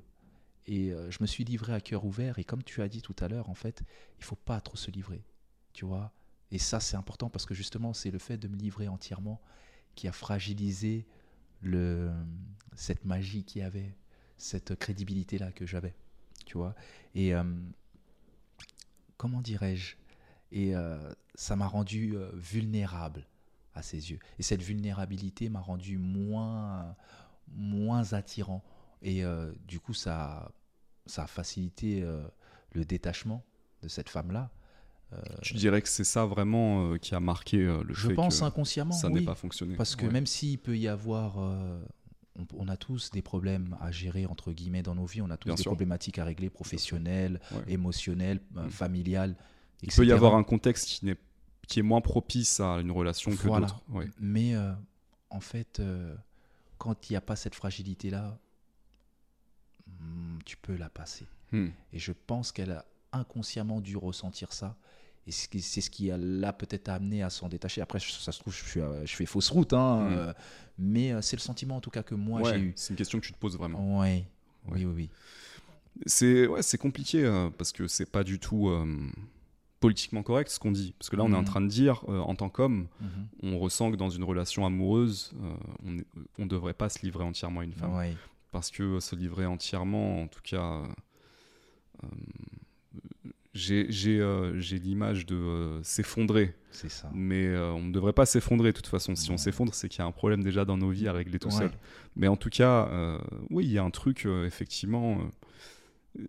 Euh, il y a un truc euh, chez, chez les femmes que je trouve contradictoire aujourd'hui à dire euh, vous parlez pas assez, mais Ouais. quand on parle après, euh, du coup, ça. T'en dis trop Ouais, t'en dis trop, euh, Oui. t'es plus un homme. Arrête de, arrête de te plaindre. C'est ça. voilà, voilà. Il y a un truc comme ça. Il y a un truc comme ça. Donc ça, c'est. Ouais.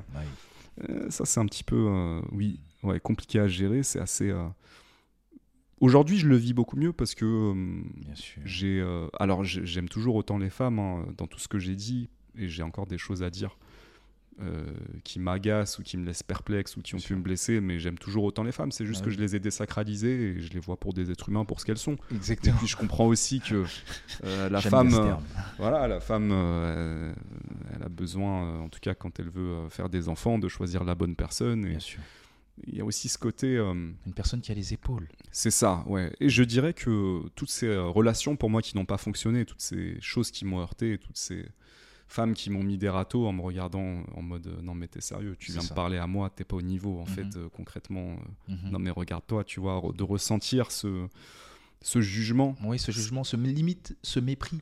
presque ce mépris exactement qui est très difficile à vivre en tant qu'homme. hein. C'est pour ça qu'on a, on a peur d'aller vers les femmes qui nous plaisent. Mhm, Et c'est pour ça que très peu d'hommes le font en réalité. mhm, De fait de, de ressentir ça à différents moments de ma vie, relation ou pas. mhm. Je dis pas que j'ai pas eu de succès avec des femmes, hein, mais je dis que j'ai vécu ça, ça m'a marqué. Oui, il faut le dire quand ça quand ça quand ça n'a pas marché. Exactement. Que- Je pense que c'est aussi important. Je pense que c'est plus important même parce que ça, hum, ça m'a fait me dire euh, euh, plusieurs choses. Déjà, euh, je continue de travailler sur moi-même. Voilà, je vais être qui j'ai envie d'être. Aujourd'hui, je le vis différemment. là où je pouvais me ressentir remis en question Mhm. avant, euh, aujourd'hui, j'accepte. C'est Oui. aujourd'hui, je montre qui je suis et Tu prends tant mieux, tu prends pas, c'est pas et grave. la fin de l'histoire. Exactement. Exactement. Et euh, je pense que les femmes l'apprécient ça. Oui. Aussi. Je pense qu'elles respectent aussi cette forme d'authenticité, d'honnêteté. euh. Mhm. Pendant longtemps, je pensais, Le contraire? Oui, hein, je pensais qu'en fait, il fallait que tu dises aux femmes ce qu'elles veulent entendre. Et Oui. tu as dit un truc intéressant tout à l'heure parce que tu disais les femmes sentent, tu vois, elles Bien peuvent sûr. sentir. Je pense qu'elles ont une intuition beaucoup plus développée que la nôtre. Ah oui. Et donc elles peuvent ressentir quand c'est pas complètement authentique ou par exemple quand tu joues, moi si je jouais euh, les gros bras, le mec viril tout le Mhm. temps, c'est faux, c'est pas qui pas- je suis. bien et sûr. elle va sentir qu'il y a un... Tu vois Mais je Mhm. pense que quand tu... Et ça c'est un truc que j'apprécie vraiment chez les femmes, c'est que quand tu dis la vérité, même si c'est un petit peu confortable, eh ben, elles ont énormément de respect pour toi. Oui. Même si ça les heurte sur le coup, elles vont se dire, bon, bah en fait ce mec, c'était dur, mais au moins il dit la vérité et droit il dans est ses est. baskets. et il Exactement. est sincère et Ouais. euh, euh, il passe pas par quatre chemins. C'est ça, ouais. Et- mais c'est avec l'expérience que tu apprends ça. Oui, Tu vois, pour, pour une personne sensible ou pour des personnes, des hommes sensibles comme toi et moi, il n'y a que euh, euh, le fait de se casser les dents qui t'aide à, à apprendre ça. Oui, parce qu'en fait, si tu écoutes tout le conditionnement qu'on nous fait, ça Mhm. veut dire qu'il faut qu'on soit des gentlemen Mhm. et qu'on soit gentil, attentionné, qu'on soit d'accord avec tout. Mhm. Sauf que ça, c'est exactement pas comme ça que tu séduis une femme. Bah oui. Dans la, dans la séduction, euh, il y a euh, un petit rapport de challenge, il y a un Oui. petit rapport de, euh, tu vois, d'intrigue. tension. ce- Exactement, Ouais. c'est euh, tu me veux, bah tu m'auras pas, Voilà. ou pas tout de suite, ou Mhm. fuis-moi, je te suis. Il y a tous ces trucs-là dans la séduction. Mhm. Et typiquement, euh, ça, ça m'agace aujourd'hui encore. Ouais. Parce que euh, parfois j'oublie et parfois je me rappelle. J'ai envie de te dire ça comme ça. C'est-à-dire que même aujourd'hui, euh, j'ai envie parfois juste de dire je vais être moi-même, je vais juste euh, Bien sûr. dire ce que je pense, etc. Je dis ça parce que je suis sur une application de rencontre en ce moment. Et, euh, et je me rends compte que oui, ça a marché dans une certaine mesure, mais je me rends compte qu'en fait, beaucoup de femmes vont perdre leur intérêt en se disant bon, bah c'est plat. Oui. Encéphalogramme plat. Ah. Ouais, on partage des trucs intéressants, mais c'est plat. Alors que quand tu fais un petit peu le petit con, tu commences à taquiner, tu réponds pas à toutes ces questions, Mhm. tu tu euh, Tu, si- tu navigues un peu ouais, entre deux tu fais un petit peu le mauvais garçon, Oui. tu intrigues, tu ça. percutes, tu là ça Mystérieux, réagit. Ouais, ouais. et les femmes réagissent vraiment à ça. Bien Et sûr. tu vois ce côté-là, euh, je le comprends, je le conçois, Mhm. mais je t'avoue que ça m'emmerde assez souvent parce que j'aimerais bien ne pas avoir à jouer à ce jeu-là. Ça. Euh, mais euh, peut-être que j'ai pas besoin d'y jouer, hein, mais voilà, il y, a- il y a ce côté. euh, C'est le game, c'est le terrain. Ouais, ouais, tu sais, il y a cette phrase euh, qui dit euh, ne déteste pas le jeu, euh, pas, ne déteste pas la personne, déteste le jeu. C'est les, les règles du jeu. Voilà. Mais ouais, quand même, quand même, de temps en temps, ça m'embête. Oui, parce que en fait, tu sais plus sur quel pied danser, surtout quand tu es sensible. Ouais. Mais je me répète souvent là-dessus, mais en vrai, quand, euh, quand la personne elle est, elle est faite pour toi, ça se fait naturellement. Il n'y a, plus de- il y a plus de game. C'est fluide. Euh, et je, je pense que ça se fera tout naturellement. Il n'y aura même pas besoin de se poser ces questions-là. Hmm. Je pense que là, c'est parce qu'on est dans une phase où on, on est dans une remise en question suite à, à notre célibat et parce qu'on on- on veut mettre des mots et comprendre un peu, même pas comprendre un peu, mais comprendre réellement comment euh, on interagit face aux femmes, tu vois. Et euh, je me dis tout simplement que c'est comme ça qu'on doit vivre les choses pour pouvoir euh, avoir la meilleure relation possible. C'est tout. Après, euh, c'est la vie, elle est telle qu'elle. Ouais, ouais, et puis c'est des, des phases de maturation aussi. Mhm. J'ai envie de te poser la question sur comment. Qu'est-ce qu'une femme change dans ta vie, dans une relation? Comment est-ce que tu as vécu ce truc-là? Parce que j'ai pas mal de choses à dire sur ça aussi.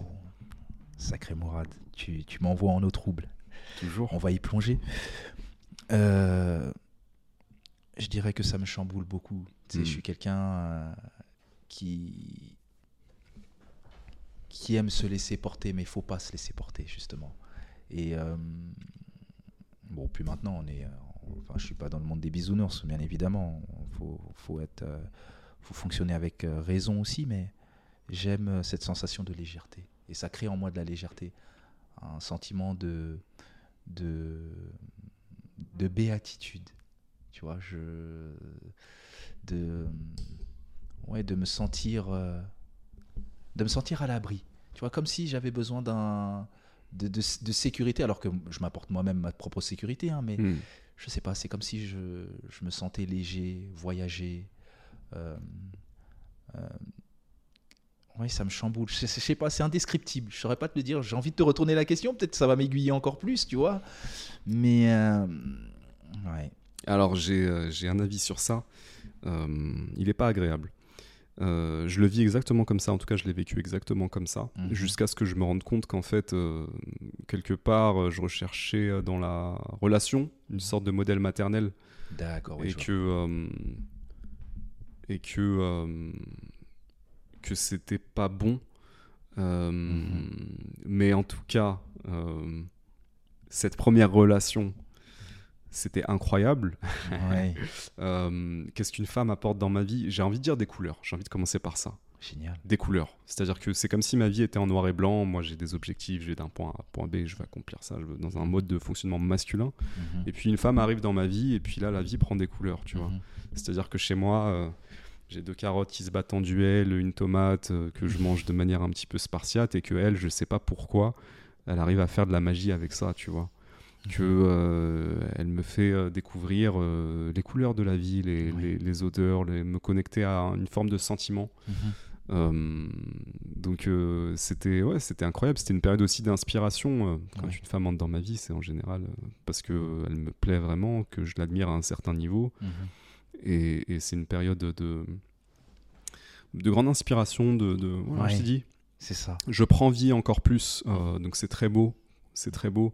Et encore une fois, comme je te disais, euh, maintenant, aujourd'hui, je me méfie, mais Mhm. c'est pas de la méfiance, c'est plus euh, une compréhension euh, de, de comment, comment fonctionnent les relations hommes-femmes. Mhm. Mais je crois que dans ma première relation, effectivement, je cherche à être en paix, Oui. à dire ça, c'est bon, j'ai gagné. Mais tu vois, est-ce que je me dis, est-ce que c'est pas quelque part, je cherche pas à reproduire euh, Le même schéma. le modèle maternel, tu es en Mhm. paix, tu es dans le ventre de ta mère Mhm, presque, tu mhm. vois. Oui. Sauf Oui. que dans la relation vraiment mature avec la femme, euh, c'est pas comme ça que ça marche. Pas du tout. C'est euh, ok, t'es une femme, je suis un homme. On est tous les deux indépendants, on se complète. Vous êtes des partenaires de vie. Exactement, nous sommes des partenaires de vie, mais il y a aussi le côté. euh, et ça, je crois que ça fait partie. C'est marrant parce que pour moi, parler des femmes aujourd'hui, ça me, ça m'amène aussi à, à voir euh, toute mon évolution et comment je me positionne et qui je, je, je suis, Oui, qui je suis devenu. bien sûr. Euh, et cette euh, maturation, je dis pas qu'elle est terminée, mais il y a un truc. je- J'attends pas tout d'une femme. Je crois que c'est ça que j'essaie de dire dans le fond. Je, je comprends totalement ce que tu veux dire et je partage le même avis, Mourad, parce que c'est la, la pire des erreurs à, à commettre, de d'attendre. Il faut rien attendre, il faut s'accomplir soi-même. Hmm. Je pense que c'est euh, les femmes ou donc la femme doit rentrer, doit rentrer dans ton univers, doit rentrer dans ton train pour que tu arrives à destination. Hmm. Tu vois, c'est. Tu dois pas euh, galvauder euh, ton univers pour la femme. C'est ce qui fait fuir. Et euh, je pense qu'avec l'expérience qu'on est, les différentes expériences qu'on a eues, ça nous a permis de, de comprendre ça. Après, on fait toujours des erreurs, mais euh, en comprenant ça, euh, on s'accroche encore plus à notre mission de vie personnelle pour pouvoir accueillir de la meilleure des manières la, la, la réelle femme qui, qui va nous correspondre. Hmm. Encore une fois, ça se fait naturellement. Mhm. Plus tu te sens bien dans ce que tu fais, plus Mhm. tu es équilibré dans ce que tu fais, Carrément. T'as l'impression que c'est le puzzle, euh, tu sais, il, s'imbrique tout naturellement. Hmm. Et je pense que toi, comme moi, on est célibataire à l'heure actuelle, mais c'est pas un hasard parce qu'il y a certains points qu'on doit encore euh, Hmm. euh, corriger ou améliorer euh, pour pouvoir être pleinement heureux sans pour autant se mettre, se mettre de côté. Tu vois, on avance dans nos projets, Hmm. mais on a la meilleure des relations possibles qui nous permettent d'avancer deux fois plus vite. Carrément, oui, parce que c'est aussi ça que ça t'a- C'est aussi ça que ça t'apporte. euh, Tu vois, moi, je, je, j'ai jamais vraiment su euh, ce que, ce qui plaisait, ce que, comment je séduisais les femmes en fait. Je, j'ai jamais conscientisé ce truc-là, mais c'est les femmes avec qui j'étais en relation qui me Mhm. l'ont expliqué. Ouais. Et, et ça m'a aidé aussi à avoir plus de conscience sur qui je suis et quelles sont mes Mhm. qualités.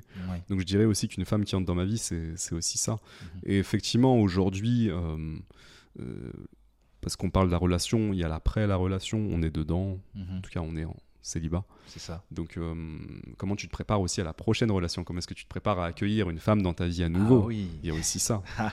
et, et- et pour nous, ça pose quand même des questions. euh, ça pose des questions aussi de dire bah, est-ce qu'aujourd'hui, en tant qu'homme, est-ce que je suis suffisamment installé pour qu'une femme ait envie de s'installer dans ma vie C'est ça. euh, parce qu'il y a ce jugement que je perçois parfois euh, chez les femmes en mode euh, je vais te le faire la manière la plus caricaturale hein, Mhm. mais euh, est-ce qu'il a une maison est-ce qu'il a une voiture est-ce qu'il a un bon travail Ah, J'ai capté. s'il manque un truc dans la liste non It's never. voilà parce que bon après toutes les femmes ne sont pas comme ça Pas heureusement tout, ouais. toutes les femmes ne sont pas vénales heureusement Mhm. mais il y a ce côté euh, là que je Mhm. retrouve un petit peu chez chaque femme à différents degrés Ouais. que je comprends, encore une fois. Chère femme, vous êtes représentante euh, de la nature. Ouais, c'est et du ça. fait de trouver un candidat viable parce que vous- si, en tout cas, on fait euh, une famille, euh, Mhm. voilà, vous êtes bloqué. Ouais. voilà. Mais ce jugement, quand t'es un mec, il n'est pas toujours facile. Il n'est pas facile à encaisser. Oui. Tu vois, il y a un exemple qui me vient à l'esprit. Tu vois, je mangeais une fois avec des amis. Il y avait notamment euh, deux filles qui parlaient, enfin deux, deux potes à moi qui parlaient.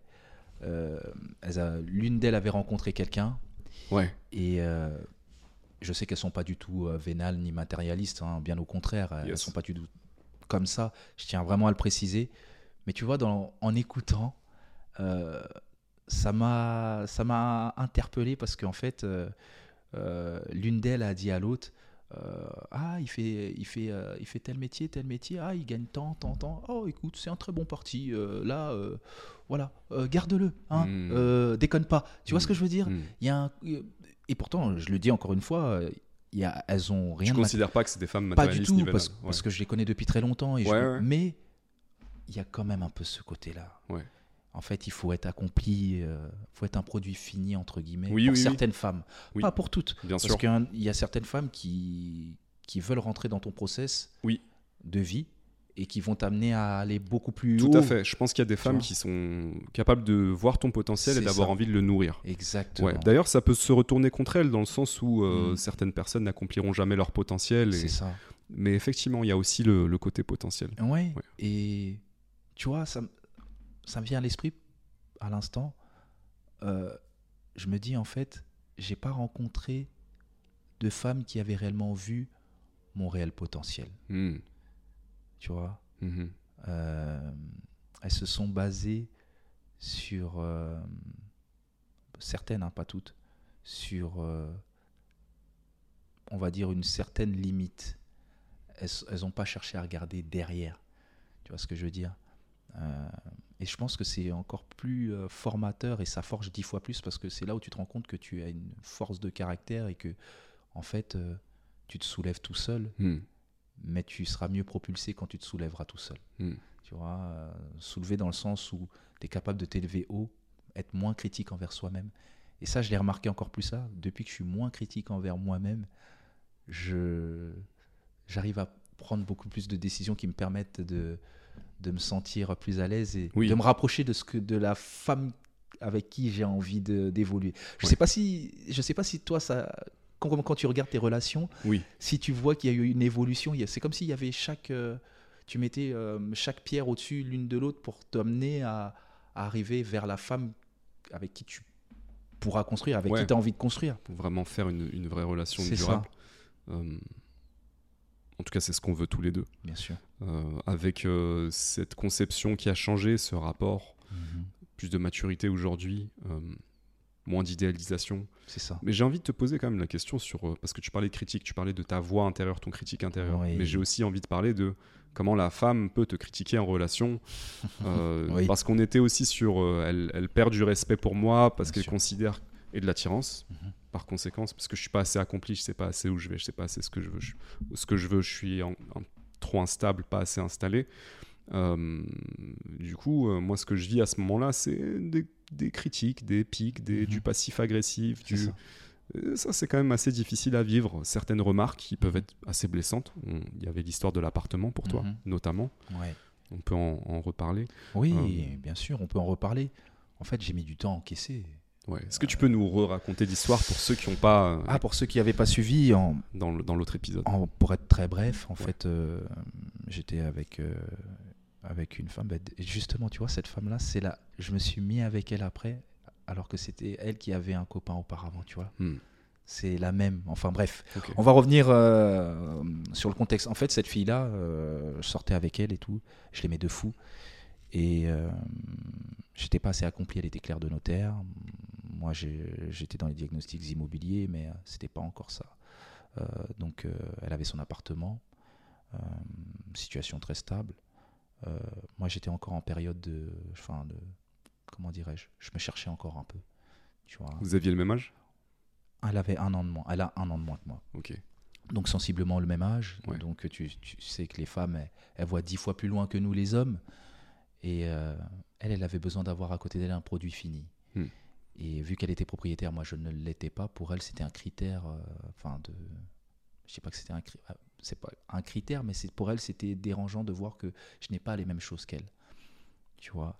Et franchement, j'ai accusé le coup parce que ça m'a fait mal. Il y avait des discussions assez, enfin des discussions, des disputes assez dures tu vois, et les, les mots qui fusaient, c'était, euh, euh, voilà, je, je- j'ai envie d'avoir un mec qui, qui, voilà, qui est capable d'être directeur de telle chose, qui est capable d'avoir ça, ça, ça. Mais on n'est pas sur Amazon, tu fais pas une liste de courses et tu appuies sur euh, Mhm. valider ma commande et tu l'as euh, Mhm. deux jours après. C'est pas comme ça la vie. Mhm. Tu vois, chacun a son timing. Et en fait, je l'ai mal vécu. J'ai pris des grosses claques parce que euh, je trouvais que ces mots étaient, étaient, étaient durs dans le sens où c'est pas parce que la personne n'accomplit pas les, les choses en même temps que toi euh, qu'elle ne va pas les avoir ou qu'elle n'est pas bien. Tu vois et ça m'a j'ai mis beaucoup de temps hein, parce qu'après j'ai quand même rencontré certaines femmes mais en fait j'étais tellement dégoûté C'est quoi qui t'a dégoûté là-dedans? C'est de se sentir dévalorisé Hmm. et de voir que elle n'a pas su voir le potentiel en Hmm, moi hmm, hmm. tu vois? Et, euh, et puis, à cette époque-là, il y avait une estime de soi qui était en dents de scie. Donc, Ouais. forcément, tu es beaucoup plus vulnérable par rapport au dire des gens. Ouais. Aujourd'hui, on va me dire ça. Puis surtout quand c'est la femme que tu aimes avec qui tu as été pendant. Voilà. Ces, mots euh, t'affectent, Ah bien bah sûr. oui, parce qu'il y a une relation profonde. Ouais. y a, Puis on sait pas toujours comment réagir à ces mots qui peuvent laisser du poison d'ailleurs. bien sûr, c'est du, mais c'est du poison, mais qui t'anéantit en un claquement de doigts. Mm. Mais c'est formateur. Parce qu'en fait, je me suis servi de ça pour pouvoir euh, ben, décoller seul. Hmm. Et au final, j'ai pu l'accomplir euh, quelques temps plus tard, même si ce n'est pas une fin en soi. Hmm. En, euh, limite, euh, pour moi, c'est c'est dérisoire. tu Ça vois. me parle beaucoup ce que tu dis parce que moi j'ai vraiment la sensation que toutes les femmes que j'ai connues, avec qui j'ai vécu des histoires courtes, moyennes, longues, peu importe, Ouais, euh, m'ont en fait euh, aiguillé dans euh, ça. me retrouver euh, moi-même et devenir la personne que je suis censé être. Exactement. Chacune à leur manière, Mhm. euh, celles qui m'ont fait du bien, celles qui m'ont moins fait du bien, et celles à qui moi aussi j'ai fait du bien et moins du bien. Mhm. Euh, elles m'aiguillent à chaque fois et elles me permettent aussi d'apprendre à mieux me connaître et de savoir qui je suis et, et d'avancer et puis de maturer. Donc il y a, il y a vraiment ce truc-là. Mais, mais oui, j'entends, voilà, ces trucs-là dont tu parles, j'ai vécu des choses similaires Ouais. dans cette fameuse relation en Australie où euh, euh, il y a cette idée euh, qu'on appelle l'hypergamie que les femmes ont besoin de dater euh, quelqu'un qui a une meilleure situation qu'elles, Mhm. euh, qui a un statut plus élevé qu'elles. Il y a Mhm. cette idée-là. Euh, après, tu as aussi l'inverse aujourd'hui, avec le féminisme qui se développe, etc. Euh, et puis des femmes qui s'accomplissent dans leur carrière, et Mhm. heureusement, et c'est très bien Il qui, en faut. qui vont voilà mais qui vont par exemple gagner beaucoup plus d'argent et avoir une meilleure situation je parle de situation financière et matérielle que leur euh, compagnon mari Euh, qu'est-ce- comment est-ce que tu vivrais ça, toi, par exemple? Si ta femme gagnait plus d'argent que toi aujourd'hui, j'ai envie de te demander comment est-ce que tu vivrais le truc? Est-ce que tu le vivrais bien ou mal? Waouh, tu me refais plonger là. Mais t'inquiète, je plonge avec toi. Ouais, on est ensemble.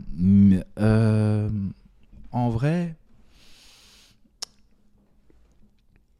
je le vivrais. euh, je serais content pour elle, mais je le vivrais pas très bien. Tu vois, je vais être sincère avec toi, parce qu'on l'est depuis le début.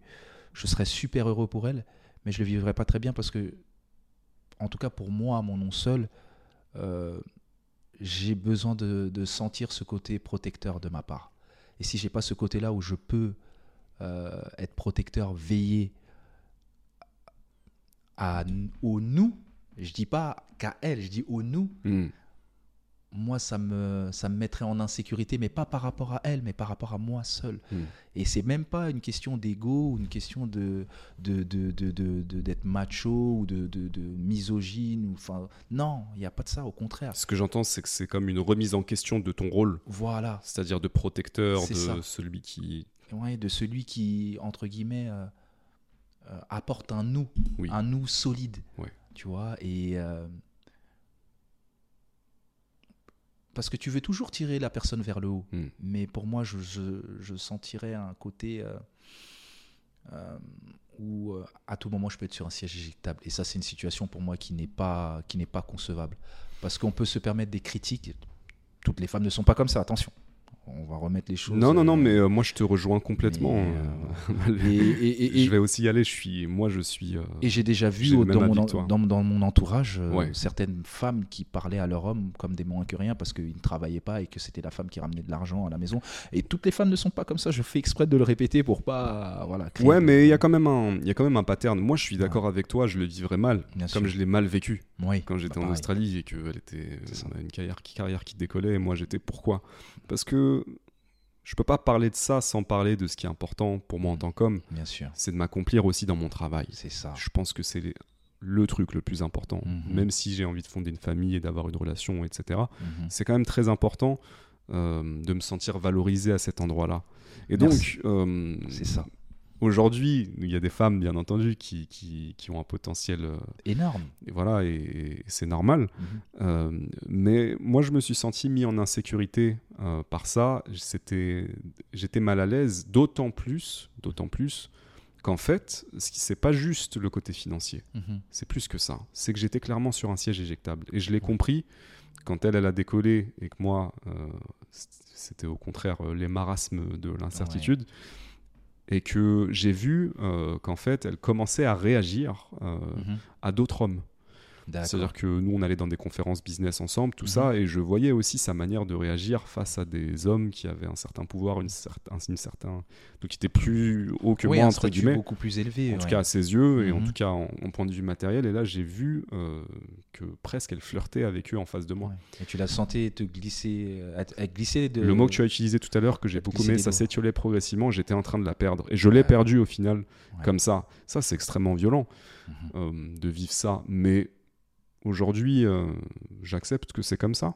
C'est tout. Donc, je trouve qu'il y a une contradiction quand même. Je me demande si dans la nature de la femme, Mhm. je parle de la nature de la femme, il n'y a pas ce côté euh, un petit peu, euh, j'ai besoin d'admirer mon homme, j'ai besoin de Mhm. sentir que, euh, voilà, mon homme c'est un géant. Mhm. Et si ton homme c'est pas un géant mais un minus, du coup tu perds l'attirance. Elles ça. perdent l'attirance qu'elles ont. Mhm. Et ça passe beaucoup par le professionnel, peut-être pas que. Heureusement, il y a des relations qui fonctionnent où euh, la femme euh, gagne plus que son homme et ils ont leur équilibre comme ça. Mais ça. moi, mon expérience, c'est que généralement, quand ça se passe comme ça, Oui. il y a une- un truc chez elle qui est en mode. Je, peux je le respecte pas trop. Il Éjecte. Voilà, il m'excite pas trop. euh, Ouais. éjecte, exactement. C'est ça. c'est- Je te comprends et je te Nous, sommes là, de toute façon, aujourd'hui pour être honnête et pour dire euh, sûr, les vérités, nos vérités, c'est ça. et peut-être certaines choses qui fâchent, mais ça, je, j'en suis. euh, Oui. voilà, je serais pas à l'aise euh, de sentir Bien que, euh, elle gagne plus que moi. Je dois l'avouer. Oui. Euh, je dois l'avouer. Après, l'autre question que j'ai envie de te poser, Mhm. c'est euh, le jour où tu voudras fonder une famille et que tu seras Oui. en couple, est-ce que euh, le côté femme au foyer, est-ce que toi ça te gênerait? Pas du tout. Pas du tout parce que euh, ce sera le choix de ce sera le choix de ma femme. Mm. Tu vois, bien évidemment, après, ça a des conséquences euh, matérielles. Ouais. Euh, mais en soi, ça ne, me dérange, ça ne me dérange pas et ça ne me dérangera pas. Mm. Parce que je pars du principe qu'à partir du moment où je suis capable de sécuriser, euh, de protéger le nous, Ouais. c'est-à-dire le couple et la famille, pour moi, après, je sais ce que je dois faire parce que je suis capable d'aller chercher la lune pour ma famille. Tu vois ce que je veux dire? Bien sûr. C'est là, c'est là. euh, Mais est-ce que en tant qu'homme, on s'épanouit pas énormément comme ça On s'entend qu'on a un rôle qu'on est important? Oui, Et tu vois, quand, quand tu nous enlèves ce rôle, on est mort. bah du coup, il y a plus de sens. Il y a, tu vois. ça. Et, et c'est ce qui me donne du sens. Ouais. Tu vois, quelque part, tu, tu me poses une. C'est même pas quelque part, tu me poses une très bonne question Mm. parce que ça ouvre d'autres choses dans le sens où ben, c'est ce qui me donne un, c'est ce qui me donne du sens de me transcender. C'est à ce moment-là que j'arrive à me transcender et à, Ouais. et à aller chercher peut-être ce que je n'aurais pas cherché pour moi tout seul. Tu vois ce que Bien je sûr. veux dire Bien sûr. Euh, Donc, Mais et ça me toi, fait- d'ailleurs Bah, Parce que moi, je, non, ça, ça on parle me- de moi, mais toi d'ailleurs, moi. ça me gênerait pas du tout euh, si je suis en couple que ma femme dise écoute moi je veux pas travailler c'est Ouais. toi qui ça me gênerait pas mais ça me gênerait pas aussi qu'elle travaille ça. euh, si elle s'épanouit dans ce qu'elle fait etc j'ai dit tout à l'heure que si elle gagnait plus que toi que moi ça allait un petit peu m'emmerder c'est vrai mais ça me gênerait pas qu'elle travaille Euh, donc euh, Ouais. donc voilà après tout en sachant que je suis quand même quelqu'un qui est c'est très important pour moi ce que je fais dans ma vie mon boulot le Ouais. business donc c'est une part importante de ma vie et je pourrais pas par contre être avec quelqu'un qui ne me soutient pas là-dedans. Oh, Parce qu'il y a aussi... oui. euh, Waouh. Je pense vraiment qu'une femme euh, qui, euh, qui euh, apprécie ta vision, ta direction, Oui. qui te fait confiance, Mhm. euh, je crois qu'ensemble on peut aller tellement loin. C'est ça. Tu vois, dans cette histoire de complémentarité, de on y va ensemble, je crois qu'on peut aller tellement loin. Oui, beaucoup plus loin que tout seul. c'est ça. Mais, mais il faut qu'il y ait cette compréhension mutuelle en fait. Oui. Et c'est valorisant. C'est important de se Mm. sentir soutenu. Oui. Tu Ouais. vois. euh, Tu- ce que, ce que je Ouais. voulais dire aussi vis-à-vis de ce que tu disais, c'est que en tant qu'homme, je suis tellement heureux de pouvoir offrir quelque chose à une femme. Tu vois, C'est un plaisir. Euh, je suis tellement heureux de pouvoir payer Ouais. un premier date. Mhm. Mais vraiment, Bien moi sûr. je paye systématiquement. Mais et même si je la reverrai jamais, je paye. Et, même, je vais te dire, j'ai des embrouilles avec des meufs parce qu'elles veulent pas que je paye. On est pareil. Aujourd'hui, avec le féminisme, et, etc. Ça devient compliqué. Voilà. Mais Mais moi, je paye toujours. Et je dis toujours, euh, ça me fait plaisir. ça me fait plaisir. Et Bien tu sûr. sais quoi? Si tu veux m'inviter la prochaine fois, Il n'y a vas-y. pas de souci. Mais aujourd'hui, c'est moi qui paye. Bien sûr. Parce que ça me fait plaisir. Et moi, en tant qu'homme, je me sens bien de faire ça. Mhm. Si elle, euh, si c'est absolument euh, obligatoire pour elle, euh, tant pis, parce qu'en général, je paye sans prévenir. Tu Ouais. vois, je vais aux toilettes, je, je paye, je reviens. Ouais. Mais c'est Pour qui doit payer au premier date pour toi? Moi. Il n'y a même pas de question. à- Il n'y a même pas de débat. Hmm. Moi, et parce que ça me fait plaisir. Parce que mon plaisir passe par le fait de faire plaisir. Tu vois, c'est. Moi aussi. Et, et Ouais. des fois, euh, quand tu es comme ça avec les gens, euh, surtout avec les femmes, elles peuvent, se, elles peuvent penser que tu es calculateur, tu, tu es fourbe. Mais c'est ma réelle Dans le nature. contrôle.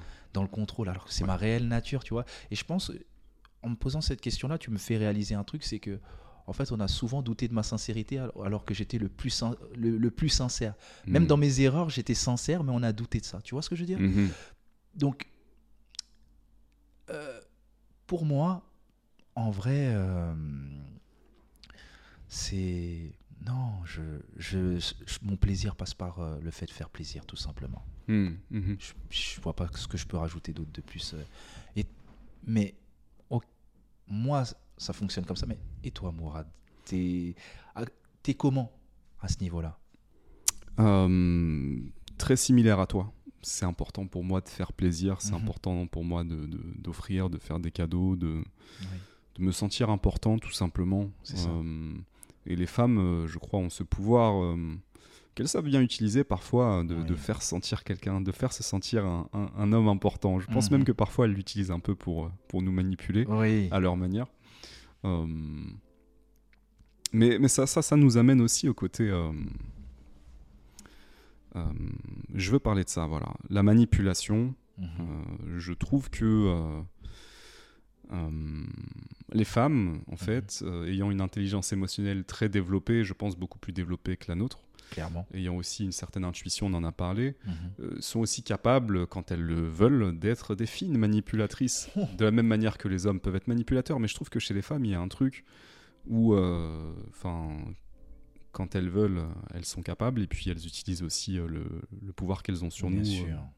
Bien le sûr. pouvoir, l'attirance physique, euh, le charme. Mhm. Euh, donc il y a un vrai pouvoir de la femme, dont je pense tous les hommes se méfient, en fait, on en a peur, et c'est sans doute pour ça que dans beaucoup de cultures, on essaie de d'emprisonner la femme, de la limiter, parce qu'on est conscient de son pouvoir, Bien qui, n'est pas juste un pouvoir de nuisance et de manipulation. Attention, on a Mhm. parlé de, de, de tous les aspects positifs, de ça aussi, de, de ce qui est nourricier, de la sagesse, de cette intuition, mais Mhm. pour le côté manipulation, ça, me fait presque même arriver aussi à la cruauté des femmes, Oui, euh, entre elles par exemple.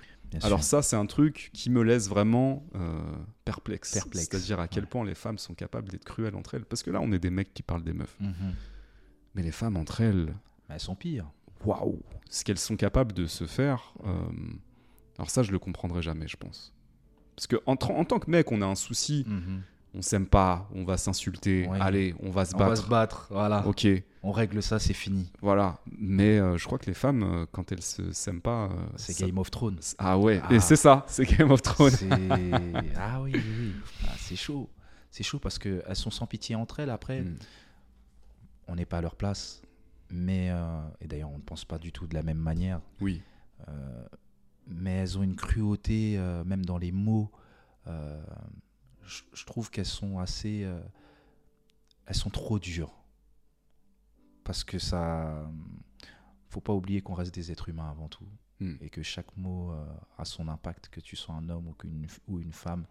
Et euh, c'est la facilité de, s'auto, de se déchirer comme Mm. ça. Mm. Il y a des moyens beaucoup plus simples. Après, nous, on a d'autres moyens.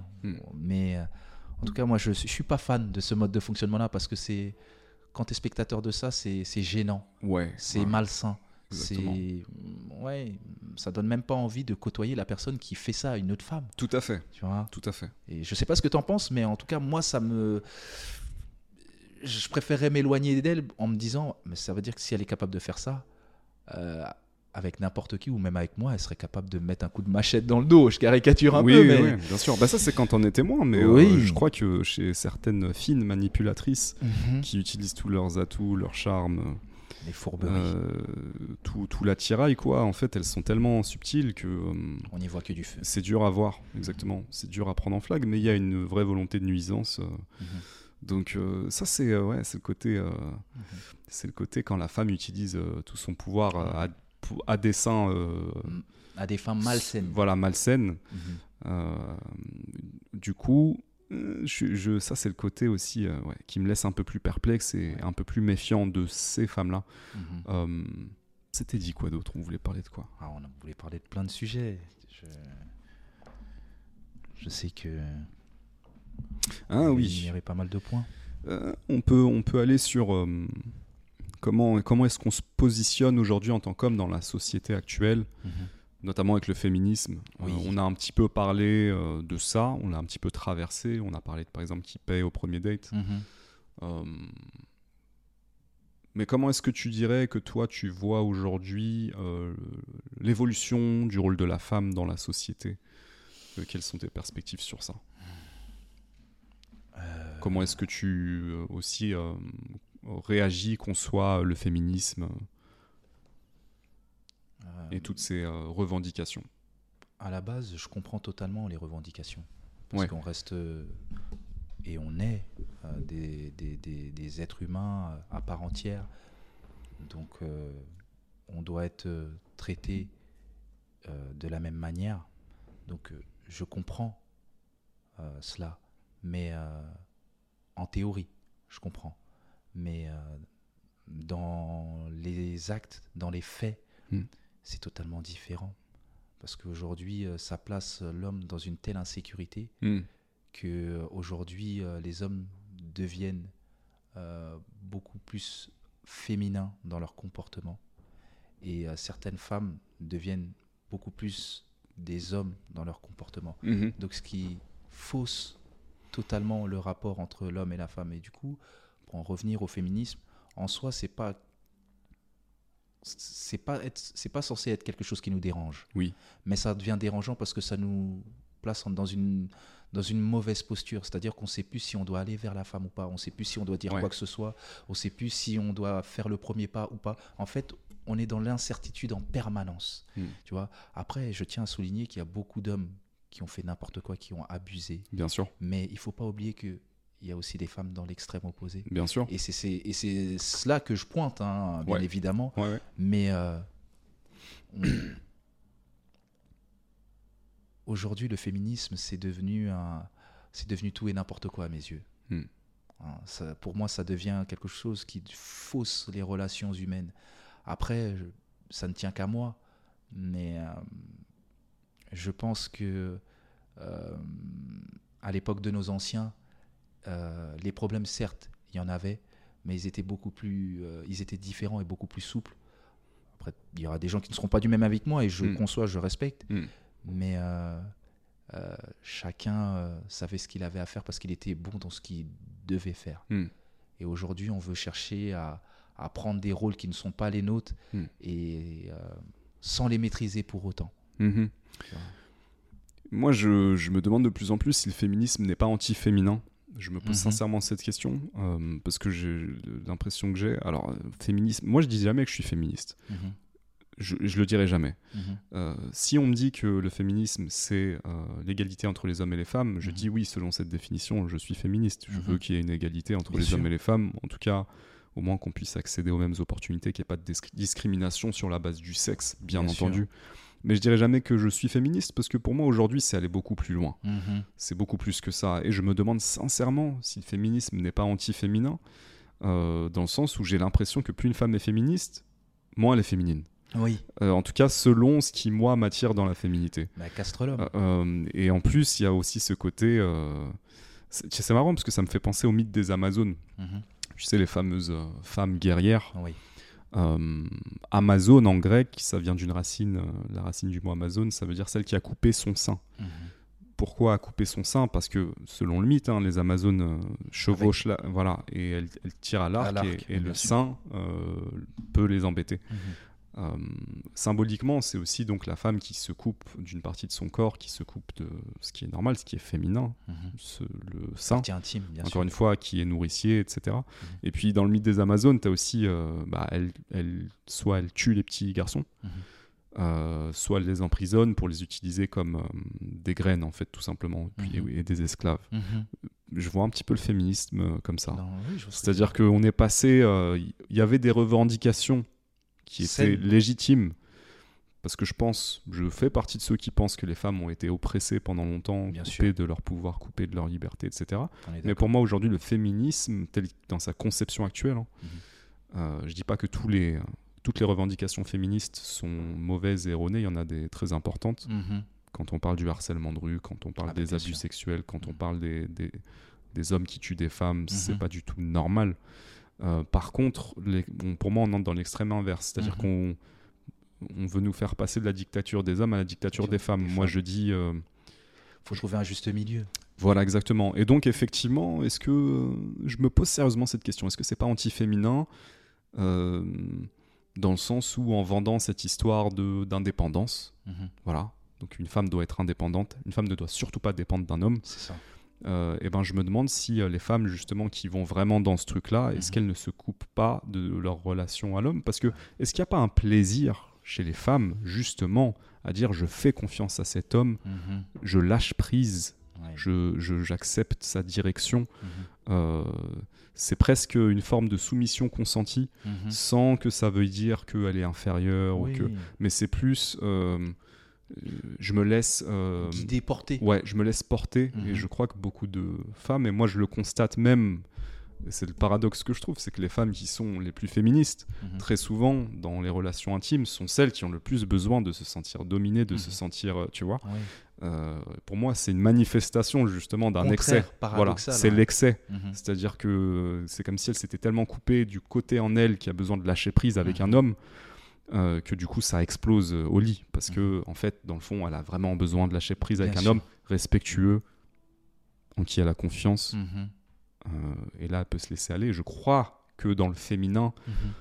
mais je le crois profondément, qui a cette euh, volonté et que c'est un des plus grands plaisirs. Oui. Et que justement, en vendant cette idée que les femmes absolument doivent être indépendantes et surtout pas dépendre d'un homme et ne surtout pas être, euh, comment dire, euh, Soumise ou voilà, sous, euh, sous l'emprise ou voilà, ouais, d'un homme, bah, Ouais. du coup, elle se coupe de cette partie d'elle qui, qui a envie de vivre aussi. qui a envie de vivre et qui permettrait à ce féminin de s'épanouir. Mhm. Et cette énergie que nous, on apprécie autant, Ouais.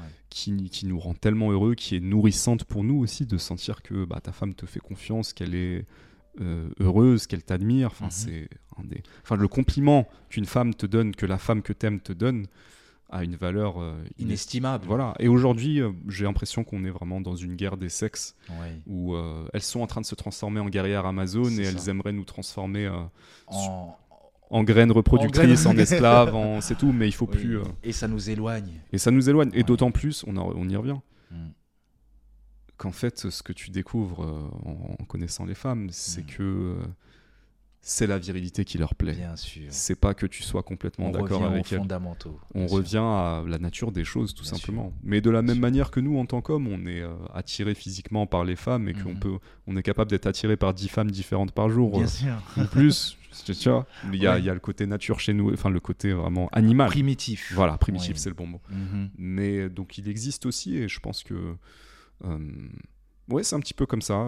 C'est- ça ma perspective sur le féminisme aujourd'hui. Après, euh, je vais pas te mentir, j'ai des amis féministes Mhm. qui, avec qui j'ai des conversations Oui. qui sont extrêmement enrichissantes pour moi, Bien où sûr. elles m'apprennent des choses, elles me sensibilisent sur des causes Mhm. euh, ou des situations desquelles je n'avais pas du tout. euh, Connaissance. connaissance, conscience. exactement. Donc Mhm. j'apprécie ça. Ce que j'apprécie moins, c'est les femmes qui sont en guerre contre les hommes systématiques et En Et- confrontation perpétuelle. voilà. Là, je me dis, Ouais. euh, elles ont vécu un truc euh, qui n'a pas dû être drôle et elles l'ont pas complètement réglé. Et Mhm. Elles en font une. Une truc. vérité générale. Oui. Ouais. Et ça, pour moi, c'est pas bon. Mhm. J'aime pas cette histoire de toxicité masculine. Euh, pour moi, c'est criminel de mettre ces deux mots l'un à côté de l'autre. Ça, ne fait Mais pas après, du bien. Mourad, sans Ouais. vouloir te couper, Ah, c'est parce que aussi tu as, fait un travail sur toi-même. C'est pour ça que tu comprends pas. Mais certaines personnes ne font pas de travail sur eux-mêmes. Elles n'ont pas cette remise en question-là et elles ne savent même pas que ce qu'elles font est, est contraire à leur personne. Moi, ce que je voudrais dire, est-ce qu'on peut réellement les juger? Très, très, très bonne question. Est-ce qu'on peut- peut les juger? Et pour moi, ça nous amène à un point fondamental. Mhm. Nous, en parlant des femmes et Ouais. en, en écoutant bientôt euh, Aurore et Marine parler des hommes, Oui, et on pourra en rediscuter tous les quatre, bien ça sûr. nous amène à est-ce qu'on peut avoir de la compassion Bien sûr. pour le sexe opposé? Parce que c'est très facile d'avoir de la compassion pour les gens du même sexe. On vit euh, des, des choses similaires, on peut se retrouver autour de ça. Mhm. Est-ce que nous, en tant qu'hommes, on est capable d'avoir de la compassion pour des femmes Mais je vais aller plus loin. Pour, euh, pour rendre l'équation plus difficile, des Mhm. femmes qui ne font pas partie de notre famille, de nos proches, etc. est-ce qu'on est capable d'avoir cette compassion pour elles? Et est-ce est-ce qu'elles est qu'elles elles sont capables d'avoir cette compassion pour nous Parce qu'aujourd'hui, on est tellement dans une énergie de confrontation Mhm. que c'est presque dans les extrêmes comme si euh, on se dés- déshumanisait les uns sûr. autres. Et donc, euh, là où moi je pourrais dire que certaines féministes, à mon avis, déshumanisent complètement les hommes, Mhm. je pourrais dire aussi que euh, moi, dans ma critique du féminisme, Mhm. quelqu'un qui déteste vraiment le féminisme, féminisme pourrait... euh, Pointer du doigt. euh, voilà, et donc ne plus avoir cette compassion. Donc tu poses une question, est-ce que je peux les juger? Je, je- on est incapable. Est-ce qu'on est capable de comprendre vraiment c'est quoi l'expérience d'une femme? Est-ce qu'on est capable de comprendre c'est quoi euh, d'avoir des règles, de, de- de se faire traverser par autant d'émotions, changement d'humeur. euh, la puissance de leurs émotions Moi, c'est quelque chose qui me, qui me fascine parce Bien que en tant qu'homme, je pense qu'on le vit pas comme ça. Euh, Est-ce qu'on est capable vraiment de- de savoir ce que c'est? De marcher dans la rue et de, de sentir les regards oppressants, de Mhm. sentir de se sentir désiré tout le temps, euh, même par des, des- des gens qui sont ignobles. Hmm. Non, je pense que on est à des années-lumière de comprendre. On, on peut, on peut l'entendre, mais on ne peut pas le comprendre parce que euh, on n'est pas dans cette position-là et nous sommes des hommes et ce sont des femmes. Mm. Et euh, comme elles, elles pourront jamais comprendre notre posture. Mm. Elles pourront l'entendre, Mm. mais malheureusement, on restera toujours dans cette équation-là parce que Mm. c'est la nature Mm. c'est la nature humaine. Le seul truc, c'est qu'il faut euh, être capable, et c'est pas à portée de tout le monde, de, de pouvoir euh, lire entre les lignes, Hmm. de comprendre le, le cheminement et de se dire qu'on peut faire un pas. Mais le pas, il vient toujours de soi. Hmm. Il viendra jamais de l'autre. Je suis d'accord avec toi parce que je crois que c'est aussi euh, pour nous à l'intérieur euh, faire la part des choses. Oui. Euh, Mais c'est dur, hein, c'est plus facile à dire qu'à oui, faire. oui, oui. Euh, Qu'est-ce que je pourrais dire dans les histoires que j'ai racontées aujourd'hui, euh, dont certaines qui m'ont déçu, que Mhm. j'ai été une victime, mais- mais pas du tout. Euh, j'ai appris des choses, j'avais certaines postures, Mhm. hein, je me comportais d'une certaine manière, ce ont Oui. été des apprentissages. Mhm. Et aussi faire la part des choses à l'intérieur de moi, c'est comprendre que euh, les femmes sont ce qu'elles sont, je les aime comme elles sont. Euh, et euh, et c'est très bien comme ça. Ouais. Et tu Et- es ce que tu es. Et je suis ce que je suis, et aujourd'hui j'ai aucune euh, amertume contre les femmes, je les Mhm. aime plus que jamais. Voilà. Et il faut. C'est plus fort que moi de toute manière, Là, on est d'accord. et ça, et ça me dépasse toujours autant. hein. Ouais. Pourtant avec plus de maturité et, et moins de naïveté à leur endroit, mais euh, j'ai envie de te dire, voilà, comment est-ce qu'on fait un pas, tu vois, dans ce contexte actuel, comment est-ce qu'on peut faire un pas, les hommes, nous les hommes vers les femmes, et elles, comment est-ce qu'aussi elles peuvent faire un pas vers nous, euh, parce que je suis désolé, on n'est pas responsable de tout. Exactement. Voilà, et euh, on est tous des êtres humains dans le même bateau. Mhm. Et on traverse euh, ce monde de la même manière. Quand je dis de la même manière, c'est-à-dire la vie, la mort, hein, bien évidemment. Et il faut juste communiquer, partager ce qu'on ressent. Mm. Euh, bien évidemment, chacun a son degré de partage, mais euh, il faut parler. Il n'y a que la communication. C'est pour ça que nous, les êtres humains, on est dotés de la parole. Hmm, Les animaux, non. hmm, Euh, les, les lions et les lionnes euh, savent ce qu'ils ce qu'ils doivent faire mhm, chacun de leur côté. Il n'y a pas de communication. Nous, on a cet outil-là. Utilisons-le. J'ai envie de te poser une question, euh, parce que je sais que c'est important pour toi la parole aussi. Euh, comment est-ce que tu séduis les femmes avec ta parole? Waouh. J'ai envie de te dire, je ne séduis pas, je suis moi-même. Hmm, Tu vois, je, je- ouais, je suis moi-même dans le sens où euh, j'aime être bienveillant. J'aime aller en profondeur. J'aime connaître l'arrière de la façade. J'aime parler de âme à âme. Même quand je connais pas la personne, j'ai besoin de, Profondeur. de profondeur, tu vois. Alors que plus jeune, je ne fonctionnais pas comme ça. Hmm, C'est normal, il y a, il y a de l'expérience, Mm. il y a plus de sagesse, euh, mais euh, je suis moi-même. Je ne cherche, je ne je pourrais pas te donner une technique particulière. Je, en fait, j'ai je, je suis avec les gens comme j'aimerais qu'on soit avec moi. C'est ça, voilà. Est-ce que tu... euh, je vais te poser la question différemment. C'est toujours allumé là? Ouais, toujours. Cool. C'est ok. Euh, Est-ce que des femmes t'ont déjà, dit que euh, tu séduisais par la parole ou qu'elles aimaient bien ta manière de parler ou- Oui, Ouais. oui, oui. oui. Euh, on m'a Qu'est-ce souvent qui- dit que j'étais apaisant. La, manière la, plus, Ouais. la question la plus globale que je pourrais te poser, c'est Ouais. euh, qu'est-ce, qui fait réagir les femmes chez toi, à ton avis? Ou par retour d'expérience? Par retour d'expérience, je pense euh, ma manière de, de se mettre à la place de l'autre. Tu vois, de d'avoir cette empathie, de ouais, de ne pas être dans le jugement, d'être dans la compréhension. Après, il y a des degrés de compréhension, hein, bien évidemment, mais euh, oui, je pense que c'est la bienveillance. Principalement, c'est ça, Ouais. Hmm, hmm. parce que pour moi, c'est le plus important. Mhm, mhm. J'ai envie qu'on soit bienveillant envers moi, donc euh, je tâche de l'être. euh, Ouais, donc Même si on est dans une société où. Ah, Mm. faut savoir montrer les dents quand il faut, parce que sinon on, se fait marcher dessus. euh, voilà. Mais. Ça, c'est un truc que j'ai compris aussi avec les femmes, c'est que euh, justement, euh, si tu sais pas montrer les dents et si t'es pas capable, euh, Mhm. à, quelque- à un certain niveau, Mhm, bah, elle a pas complètement confiance en toi. C'est ça, je suis d'accord. ouais. C'est-à-dire que, comment dire, il y a, il y a un- un- une souris euh, qui entre dans la chambre. Mhm. euh, si tu paniques et tu lui dis euh, c'est toi qui gères, euh, Ouais, là, ça, là, ça fait désordre. ça, ça, ça le fait pas trop, tu vois. Je, je généralise, hein, Oui. bien sûr qu'heureusement, les- il y a beaucoup de femmes qui ont plus de latitude que ça et qui vont pas juger leur homme sur ça. Bien sûr. Mais je crois qu'il y a ce truc-là aussi. euh, Et, et- et, comment dire?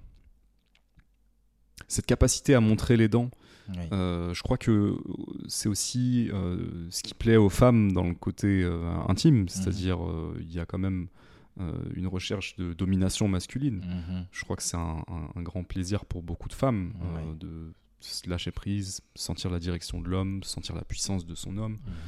Mhm. Donc tout ça, c'est des choses.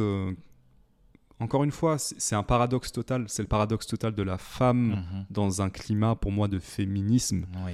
C'est, tu, tu disais tout à l'heure, on ne sait plus trop comment se comporter, ce qu'on doit faire. D'un côté, on nous dit, euh, les gars, euh, faut respecter les femmes, et de l'autre Ouais. côté, tu as des femmes qui parfois euh, te disent, euh, non, je veux pas être respectée, je veux que tu me prennes. Voilà. Donc du coup, comme tu vois, C'est c'est dé- c'est dé- c'est déstabilisant. c'est déstabilisant parce que tu sais plus sur quel pied danser. Et puis, c'est un peu ça. euh, on te demande de, de passer du coq à l'âne. Oui. euh, mais Ça me fait penser à un autre truc, c'est que, euh, c'est que euh, je crois que j'ai compris que très souvent les femmes ne disaient pas exactement ce qu'elles pensaient dans les relations et qu'il fallait que j'apprenne à lire entre les lignes. Et lire entre les lignes, et là la sensibilité que j'ai m'aide, c'est euh, quand elle a dit quelque chose, euh, le ton dans sa voix, ce que son corps me dit. Mhm. Sa posture. ouais. Voilà, et, et être ouvert à ça, ça me permet de vraiment savoir quel est le problème. Et ça, Mhm. c'est un truc que j'adore en réalité. Mhm. C'est que euh, souvent, tu sens qu'il y a une tension, Oui. Euh, tu sais pas exactement pourquoi, Mhm. et en fait, c'est juste que euh, tu, tu lui as pas montré suffisamment d'amour ce jour-là. Oui. Tu l'as pas embrassée, tu l'as pas prise dans, tes- dans ses bras, et Mhm. du coup, il y a un truc en elle qui. Qu'il la noue. Ouais, et limite, elle va créer une embrouille pour un truc de merde. Mhm. Et c'est juste ça le truc. Et ça, ça m'a pris du temps à comprendre qu'en fait, c'est juste qu'aujourd'hui, je ne lui ai pas. Et j'adore ça. Mhm. J'adore ce côté, euh, ce féminin qui danse quand il est vu, quand il est perçu, quand il Mhm. est aimé, quand il est contenu. Mhm. Euh, ça, c'est vraiment un des trucs que. que- Ça, c'est grâce à la salsa. que- Je pense que tu as pu développer ça. ça m'a ça m'a beaucoup aidé. En tout cas, ça a a exacerbé ma sensibilité Uh-huh. euh, à l'énergie et, et aux femmes. Euh, mais je pense que ça avait commencé un petit peu avant, dans, dans des relations précédentes où je suis capable. Le fait de comprendre Mhm. ce truc-là dans l'énergie féminine qui a besoin d'être aimée, qui a, qui a besoin de sentir cet amour ça. constamment, qui va te tester quand euh, ça, Ça. ça, c'est un truc que j'adore chez les femmes. Mhm. Euh, et de voir de plus en plus de femmes coupées de ça, moi ça me Ouais. fait mal. Et justement, ce sont des femmes généralement qui ne m'attirent pas. Mhm. Ces femmes qui sont coupées de ce féminin, Mhm. euh, ces femmes à qui on vend cette idée qu'il faut être absolument complètement indépendante et ne pas euh, De vivre sa vie. avoir besoin d'être vue et appréciée par un homme. Mhm. Et c'est mutuel, hein. je dis ça. Euh, Est-ce que nous, en tant qu'hommes, on n'a pas besoin d'être vu, apprécié, admiré par une femme? Est-ce qu'on n'a pas besoin d'entendre son soutien, ses compliments? Bah oui. Est-ce que ça nous booste pas. Tu vois, surtout quand c'est une femme qui te plaît vraiment. Ah oui. Non, non, je suis d'accord avec ça. En fait, on a besoin de ça. Mhm. C'est notre essence. On a besoin les uns des autres. Ouais. On a besoin de cette interaction-là parce que si on est coupé de cette inter- interaction-là, il n'y a pas de relief. Tu parlais de noir, blanc, Mm. mais euh, on apporte aussi euh, des couleurs aux femmes. Faut pas l'oublier, ça ne marche pas que dans un sens. Mm, mm, C'est euh, c'est un échange de bons procédés. À un moment donné, euh, tu mets un peu de l'eau de son côté, elle met un peu d'eau de ton côté. Et c'est comme ça que ça fonctionne la danse. C'est pas que toi qui domine. Tu vois, faut, ah, pour une belle danse, il faut un partenaire, une partenaire. Tout à fait. Tu vois, je le vois un peu comme ça. Ouais. Et c'est ce que vous produisez tous les deux qui crée cette alchimie. Mm. Et je pense qu'aujourd'hui, euh, en, en ayant plus de, de, ma- de- En ayant les yeux ouverts sur les, le body language, le, le- les mots, le ton employé par euh, la femme, si on arrive à mieux décoder ça, on pourra avoir de meilleures rela- relations. Et vice-versa, hein, ça va Oui. dans les deux sens. Ouais, parce ouais. que certaines femmes ne comprennent pas notre mode de fonctionnement. Ouais, ouais, c'est vrai. Et ça, ça crée aussi un fossé, mais c'est la vie qui est faite ainsi. hein. On est tous différents. hein, donc, euh, Euh, ouais, ouais, ouais. j'ai envie de continuer sur, sur cette idée que Ouais. euh, sur cette idée que je crois que flirter avec euh, des femmes, c'est un de mes plus grands plaisirs dans la vie. bien sûr, cette tension-là, Ouais, sentir que ce tu- jeu, ce- ce- ce re- les regards, oui, euh, la façon dont, dont- dont on se tourne autour, ouais, c'est un réel kiff. Je crois que c'est la meilleure période ouais. Dans, avant d'entamer une relation. Oui. Après, ça peut continuer dans la relation aussi. Oui. Tu peux continuer de flirter avec la personne, avec euh, la Mais- femme avec qui tu es. C'est beaucoup plus exacerbé à ce moment-là. Oui, c'est sûr. C'est nouveau. Parce qu'après, il y a l'acquisition. Oui, Alors que là, tu, tu te dis c'est acquis un peu plus. Exactement. Ouais, ouais. Mais euh, je, je, moi, je, je- voilà, je serais éternellement euh, fasciné. euh, J'apprécierais éternellement ces moments où, justement, quand tu montres à une femme que, que- en tout cas, que tu flirtes avec elle et que ça, ça lui fait du bien. Tu vois l'effet que ça a parce que Mhm. tu lui plais, en fait. Donc, Mhm. tu sais que tu lui plais. Et, et le fait de.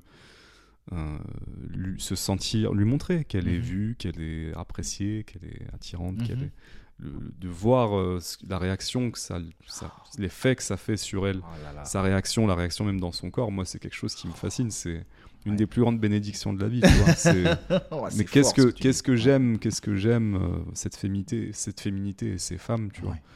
Et puis ces femmes justement euh, qui acceptent euh, ça, Cette, cette sensation-là. ouais, qui, qui sont ok à, à accepter, à se à se laisser aller à ça.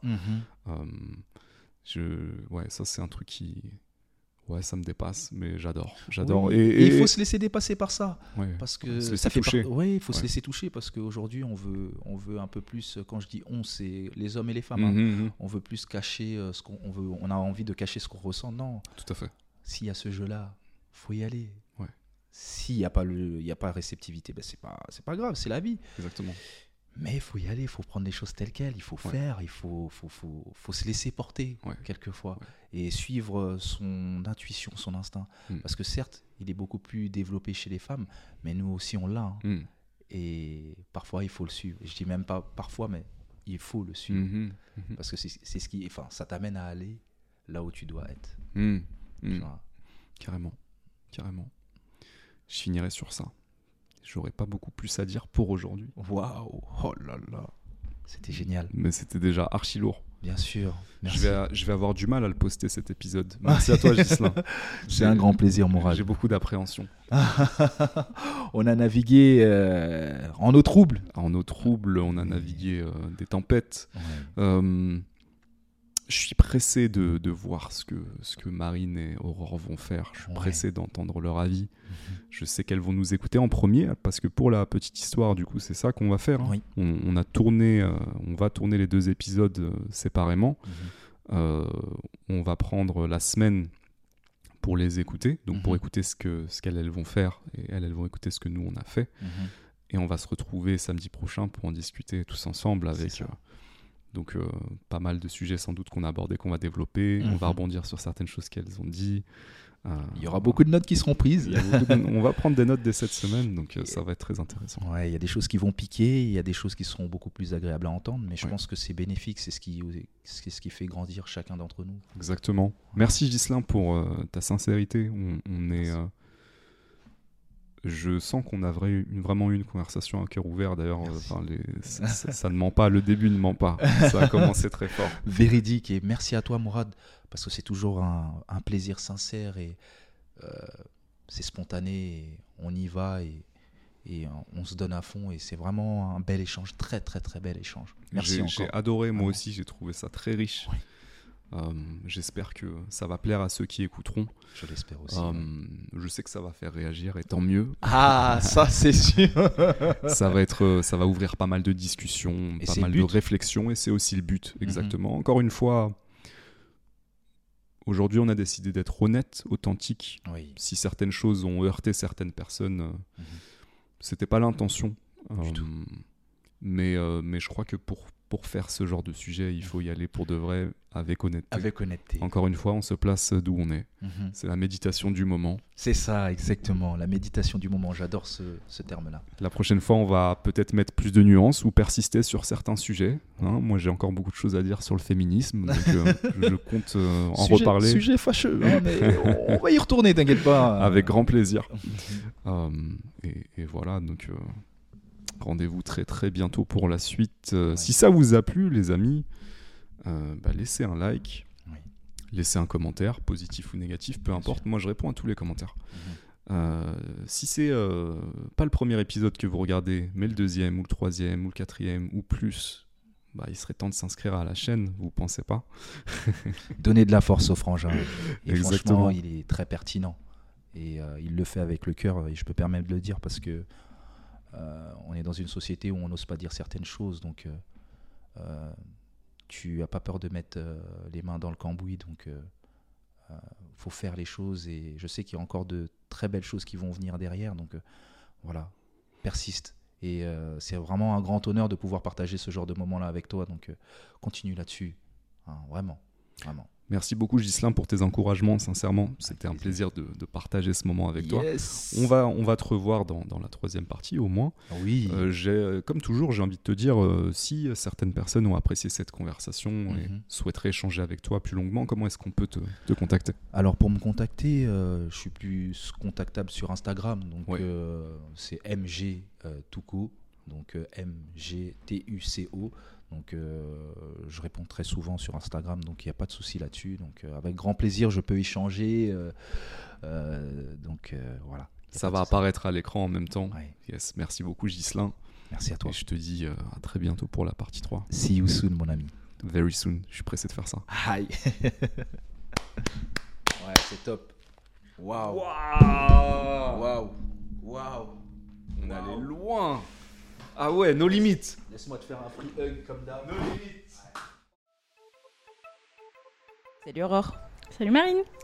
Je crois que on est les meufs des commentaires qui euh, qui mettons des commentaires sur le podcast de Morad en disant que ça parle tout le temps des femmes sans jamais qu'on les voit et qu'on les entende. Exactement. Voilà. Il y a eu des femmes, mais elles ont rarement été questionnées sur euh, sur ce sujet. Sur ce sujet-là, elles ont été rares tout court, je crois. Oui, c'est vrai. et on est là pour les représenter.